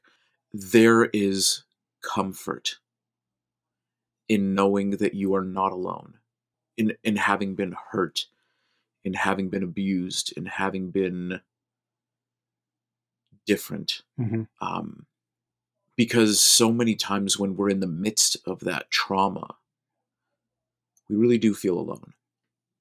We really do feel like there there isn't any way that anyone can understand that this hurt is unique. is it is it also compounded with shame Oh, absolutely. At least f- for myself. Mhm. Yeah, I, I can say so. I don't. For the people that we interviewed, a lot of them do feel the stigmas mm-hmm. that that are associated with their mental Yeah. illness. That that was something that was asked about. You know, just in in broad terms, what you know when they hear the term mental illness, what are some of the stigmas that they have seen Yeah. attached to it? Yeah. Every single person immediately it became personal. Yeah. Immediately that question of the stigmas associated with mental illness, it was personal Mm-hmm. this is how I have been viewed differently. This is how I have been treated as lesser than. This is what I needed and what wasn't delivered. And it feels so unique. But then you put on a movie because what else can you do in many instances? You know, I know that in in my bouts of serious depression, it's hard to do anything. And even watching a movie feels like I accomplished something because I invested into this yeah yeah and I put on those movies that speak to me in the moment because I see that I'm not alone. I mm-hmm. see someone else going through it and I relate by cheering them on to get through whatever crazy event is going on. I can, in a way, cheer for myself by feeling rage at what they're enduring. right I'm in a way feeling the rage of what I'm going through myself. And if I have to cry, if something horrible happens and I'm just sobbing for them and what they've endured, what they've gone through, or what they are they've physically suffered, um, it feels like I'm crying for myself. It's catharsis. And it's it's catharsis. Yeah. It really is. Putting aside for a moment everything that I've said about Relic, Yeah. horror, by and large, is not meant to be a subtle genre. No. it is it really wants to get in your face. And so I think that's why for many people horror films have a specifically intense impact is because they're not trying to hide anything. It's in your face. It's gruesome. It's violent. It's whatever, but it's a lot of it. Yeah. And and that kind of intense amount for some people is exactly what what they need because yeah, you spend 90 minutes being pummeled but you know taking it and feeling like a champion because you see yourself in the final girl or in the survivor you know that's that's me that's what i'm going through. And then you come out victorious. It's it's an incredible feeling when it when that feeling hits Thank you very much. thank thank you it's such a pleasure and thank you for giving me a place to let out a few tears because i have needed the reason My girl, my girl, don't lie to me. Tell me where did you sleep last night? Come on, tell me, baby. In the pond, in the pond, where the sun don't ever shine. I was shivering all night too. I'm Natalie Davey, and I am the co-host for the podcast Reframables. And I've been friends with Ryan since we were in high school, so that's many, many years.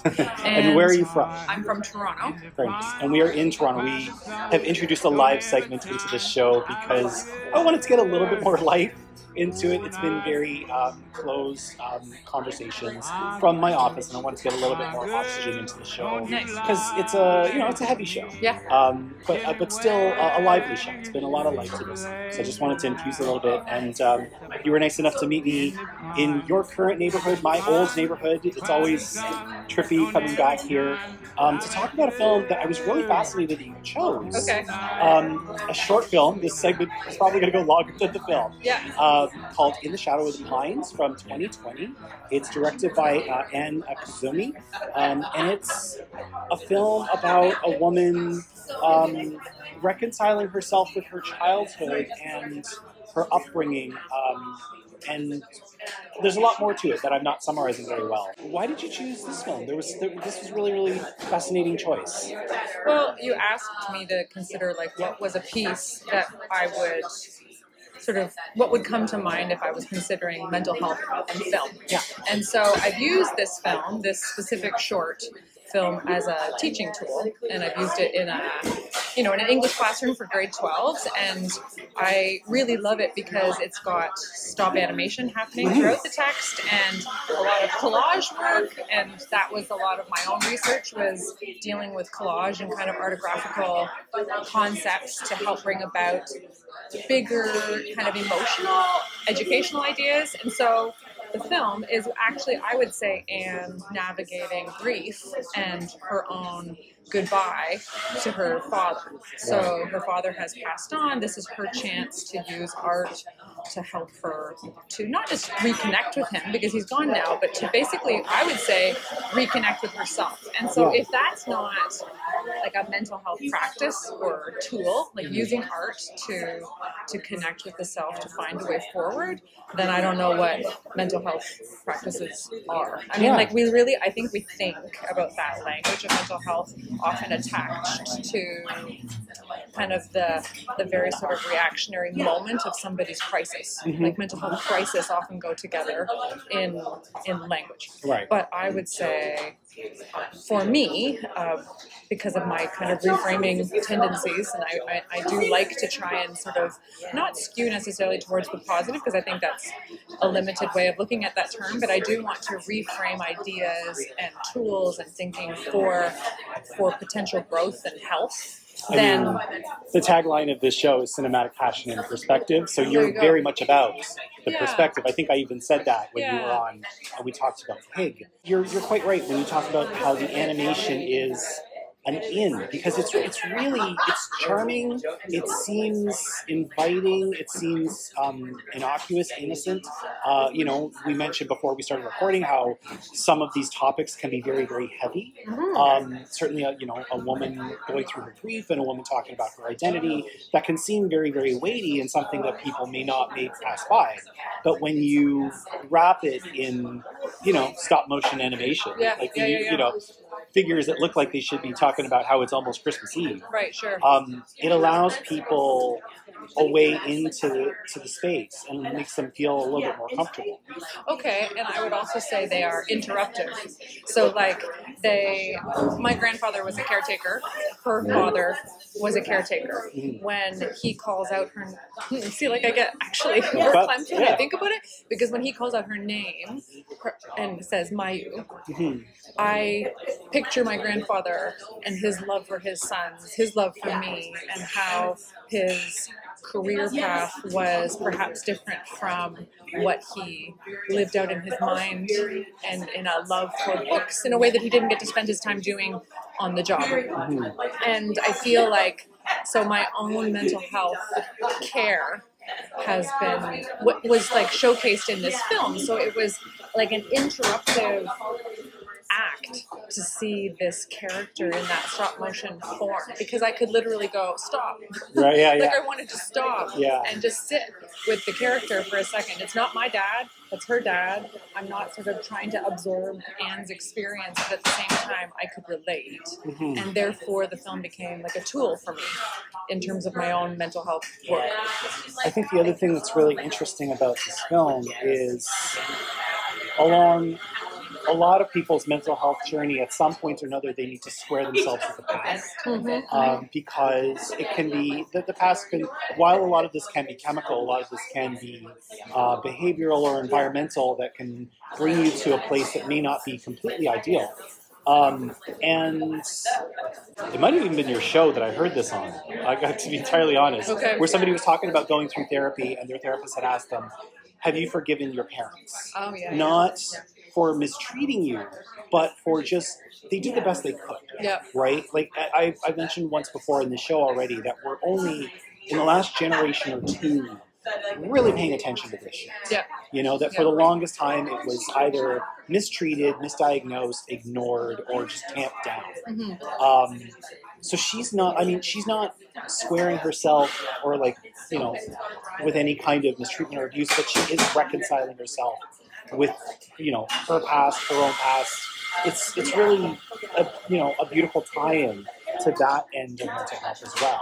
Absolutely, and specifically, I think for Anne, it was a lack of communication, not just communication between her and her father, but also in herself, Mhm. trying to kind of find the right words. Yeah. And so, this artistic practice of making this film, of, of creating these little characters that then would like grow to the size of the screen because of obviously the beauty of film is like enlarging these tiny parts of herself that actually like come together to make a whole. I don't know, when I showed this film to a room full of like 29 18 year olds, 17 and 18 year olds, I had students in there with very mature, I mean teenagers are amazing anyways, but really mature, thoughtful, emotional responses to to like a woman navigating her own story. Yeah. And I, I think that that just points to how film can be a tool, a Mhm. reframing mental health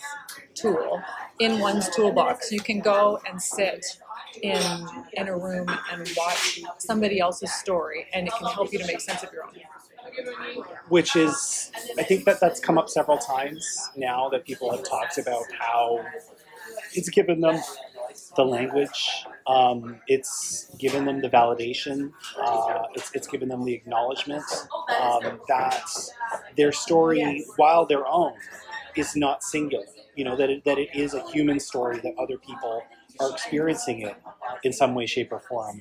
Um, I got a small grin when I watched this short because, uh, you know, you've been on the show two times now, and both of the films you've chosen have involved mushrooms. So I'm thinking it's going to be a trend. I'm going to get you back on to talk about Phantom Thread and The Beguiled. Um, but I, I, I did love that last touch about how she talks about um, the memory of foraging in the forest Yes. for mushrooms and for this Yeah. one rare one that Yeah. is really hard to find because it's this kind of charming little metaphor of here's something that you only find in the most inhospitable place Yeah. in the dark, you know, usually near shit, Yeah. um, Yeah. but is nourishing, has value, Yeah. is you know succulent. If you know, I, I love that as Yeah. a little like short-handed touch in the middle of it all. Yeah, yeah, yeah. And I think for her that it's the kind of moment that calls to something that she didn't recognize in her childhood as beautiful Yeah, and only now can yeah, yeah, yeah. and yet has to recognize its beauty because of its loss. So there's something about how growing up, how changing, how going through pain actually helps us to find the beauty, to find the mushroom in the dark. Yeah, we've talked on this show uh, earlier about um, the Pixar film Inside Out Yeah, yeah, and how in that film memories that started out sad become happy, or memories that started out Yes. happy become sad, Yeah. and and how that can you know inform who you are. and that you need both, Yes, right? Like Yeah. that was the whole point of that film. And I watching that with my eight-year-old and then my nine-year-old niece was really powerful. Really? Like watching with the two of them would have been like watching this film with my students. Okay. So there's something about watching a younger mind make sense of a really complex human experience and maybe get it better than you. Yeah. Because your own me, it's me. I'm saying you, but it's me. No. Maybe my own stuff. Probably is me too. Getting, You're smarter than me. with my stuff getting in the way, and then it takes like a younger, fresher perspective to make sense of it for you, or to just shine a light on something, like Yeah. turn the flashlight on. You've been working on your project now for uh, two years, thereabouts. Year and a half? Reframables? Yeah. Yes, yeah. We're going into our second year. What have you? Because your your conversations often come back to mental health. Yes. Like a lot of the time, um, in you know in ways that are not specific to you and your sister. Right. Uh, you know, it's, it's often what the guest brings to you. yeah. What have you learned about just what other people are going through and what you may not have known before when you started this project? I think if I were to sum it up, it would be something that I read in an essay this morning, actually by a writer named Matthew Salesses, and he's he's sort of famous for his novel writing, but also for his life as a widow. So he has sort of put this. That's part of the of the persona that he sort of puts out there into the world. And one of the things that he has said is that grief is both universal and isolating. Mm, And I think that that is something that maybe has come through Reframable's interviews to both the two of us. When Rebecca and I listen to our guests and we ask those sort of probing questions that bring about a lot of vulnerability in us, but also in the guests if they're willing, is that there is an isolated experience of just being human. That that having the language to talk about mental health can maybe help to to bring us a little bit closer to the universal. and what have you learned about yourself? Oh, that I'm a whole lot more messed up than I even thought. but that I'm actually maybe more comfortable with that. Like I think I'm I'm okay a little bit more these days, two years in, with my mess. I think I was really good at kind of containing Mhm. who I was. And, and when Rebecca asked me to start that project, right, to sort of say, okay, we're going to do this podcast together, and we're just, I said I was do it for her. Right. And then it has become definitely uh, my part of my own therapeutic work, Yeah. doing it for me. Yeah. So that Um, was unexpected. And do you, you know, you brought this up as um, a really lovely encapsulation of what others have seen. Has, is there, has there been any piece of art, you know, outside of film? You know, we obviously have a, um, a relationship with music. Um, has there been anything else for you that you found has given you the language, or you felt seen on your own path of mental wellness and mental health, and learning these things about yourself? I don't know how to sum that up in one piece. Probably lots, I'm sure. Yeah, right? there's so much. My dad and Rebecca and I were recently at the AGO, which is the Art Gallery of Ontario, for those who don't know it. And there was, and I think the exhibit's gone now, but there was this really amazing sort of montage exhibit of like of this Cuban creator's work, and it was literally all of this furniture Oh, that really? was placed yeah, yeah, yeah. In think a I saw big room. Oh my gosh, it was phenomenal. So he did a combo of furniture and like so basically found Yeah, yeah, yeah. I did see that. and film. Right. And it was just so powerful. Like we the three of us stayed in that room forever. And now like my husband and I went on on our honeymoon to Cuba, but then we also went back for a visit and we tried to repeat that visit yeah. and it didn't go very well. Like it just like the everything had fallen in that one resort into disrepair. And Mm-hmm. What I don't know, there was a real metaphor in that in terms of like what happens if you don't tend to to the work. Like what and what happens when you can't. Right. I mean like in right, that right. in that very specific resort. The money just wasn't there for things to be tended to. So Yeah. what what are the staff supposed to do? What is supposed to what is supposed to be the experience walking away from it? Like yeah. certainly a lot of learning. Yeah. But uh, yeah, I would say that that exhibit was something. But I mean, it really, honestly, it happens every day. My TikTok account, my Reframables TikTok account, is literally become. It has emerged into community art walks. So I walk around and I look for some random piece of art that I find that's going to inform my day.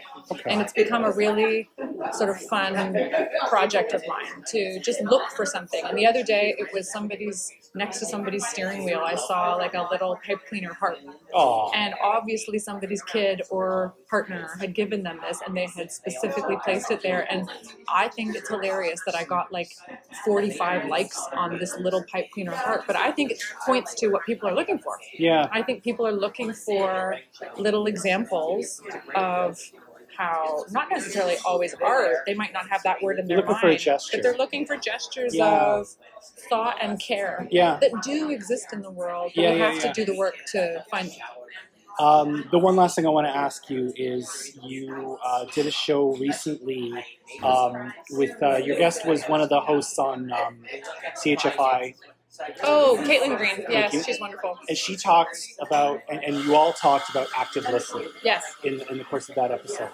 And that, I think, is one of the takeaways I've come from uh, having these conversations and preparing for this show and Okay. thinking about all of this is active listening. Um, I don't think it's easy No. Um, for people. I, I don't think it's the kind of thing where I can tell people just practice. No. Yeah. But I think it is something if we all could try, you know, even give it our best shot, it would help the people in our lives who are going through hmm something, um, either long term or short term. Yeah, I think I, I, a, I agree, but I do think there are some things we can do to prepare, specifically around mental health. I think when we know that somebody's hurting, we can do the work before the conversation to at least go and do a little bit of reading about what that might mean for that person so that we're not obligating in the conversation um, for them to be teacher. Yeah, yeah, They yeah, just yeah, be- yeah, yeah. When my cousin um, was diagnosed with bipolar disorder when we were kids, so I would have been 12, and I didn't understand. There was not enough language out there about it. She lived a really isolated existence because of there just not being the available knowledge. Yeah. There is now. Yeah, yeah, yeah. We can do the work Yeah. to make life easier for those we love and those we need to learn to love as we love ourselves. And yeah, I think we can do that work to help make those conversations safer. Thank you very much.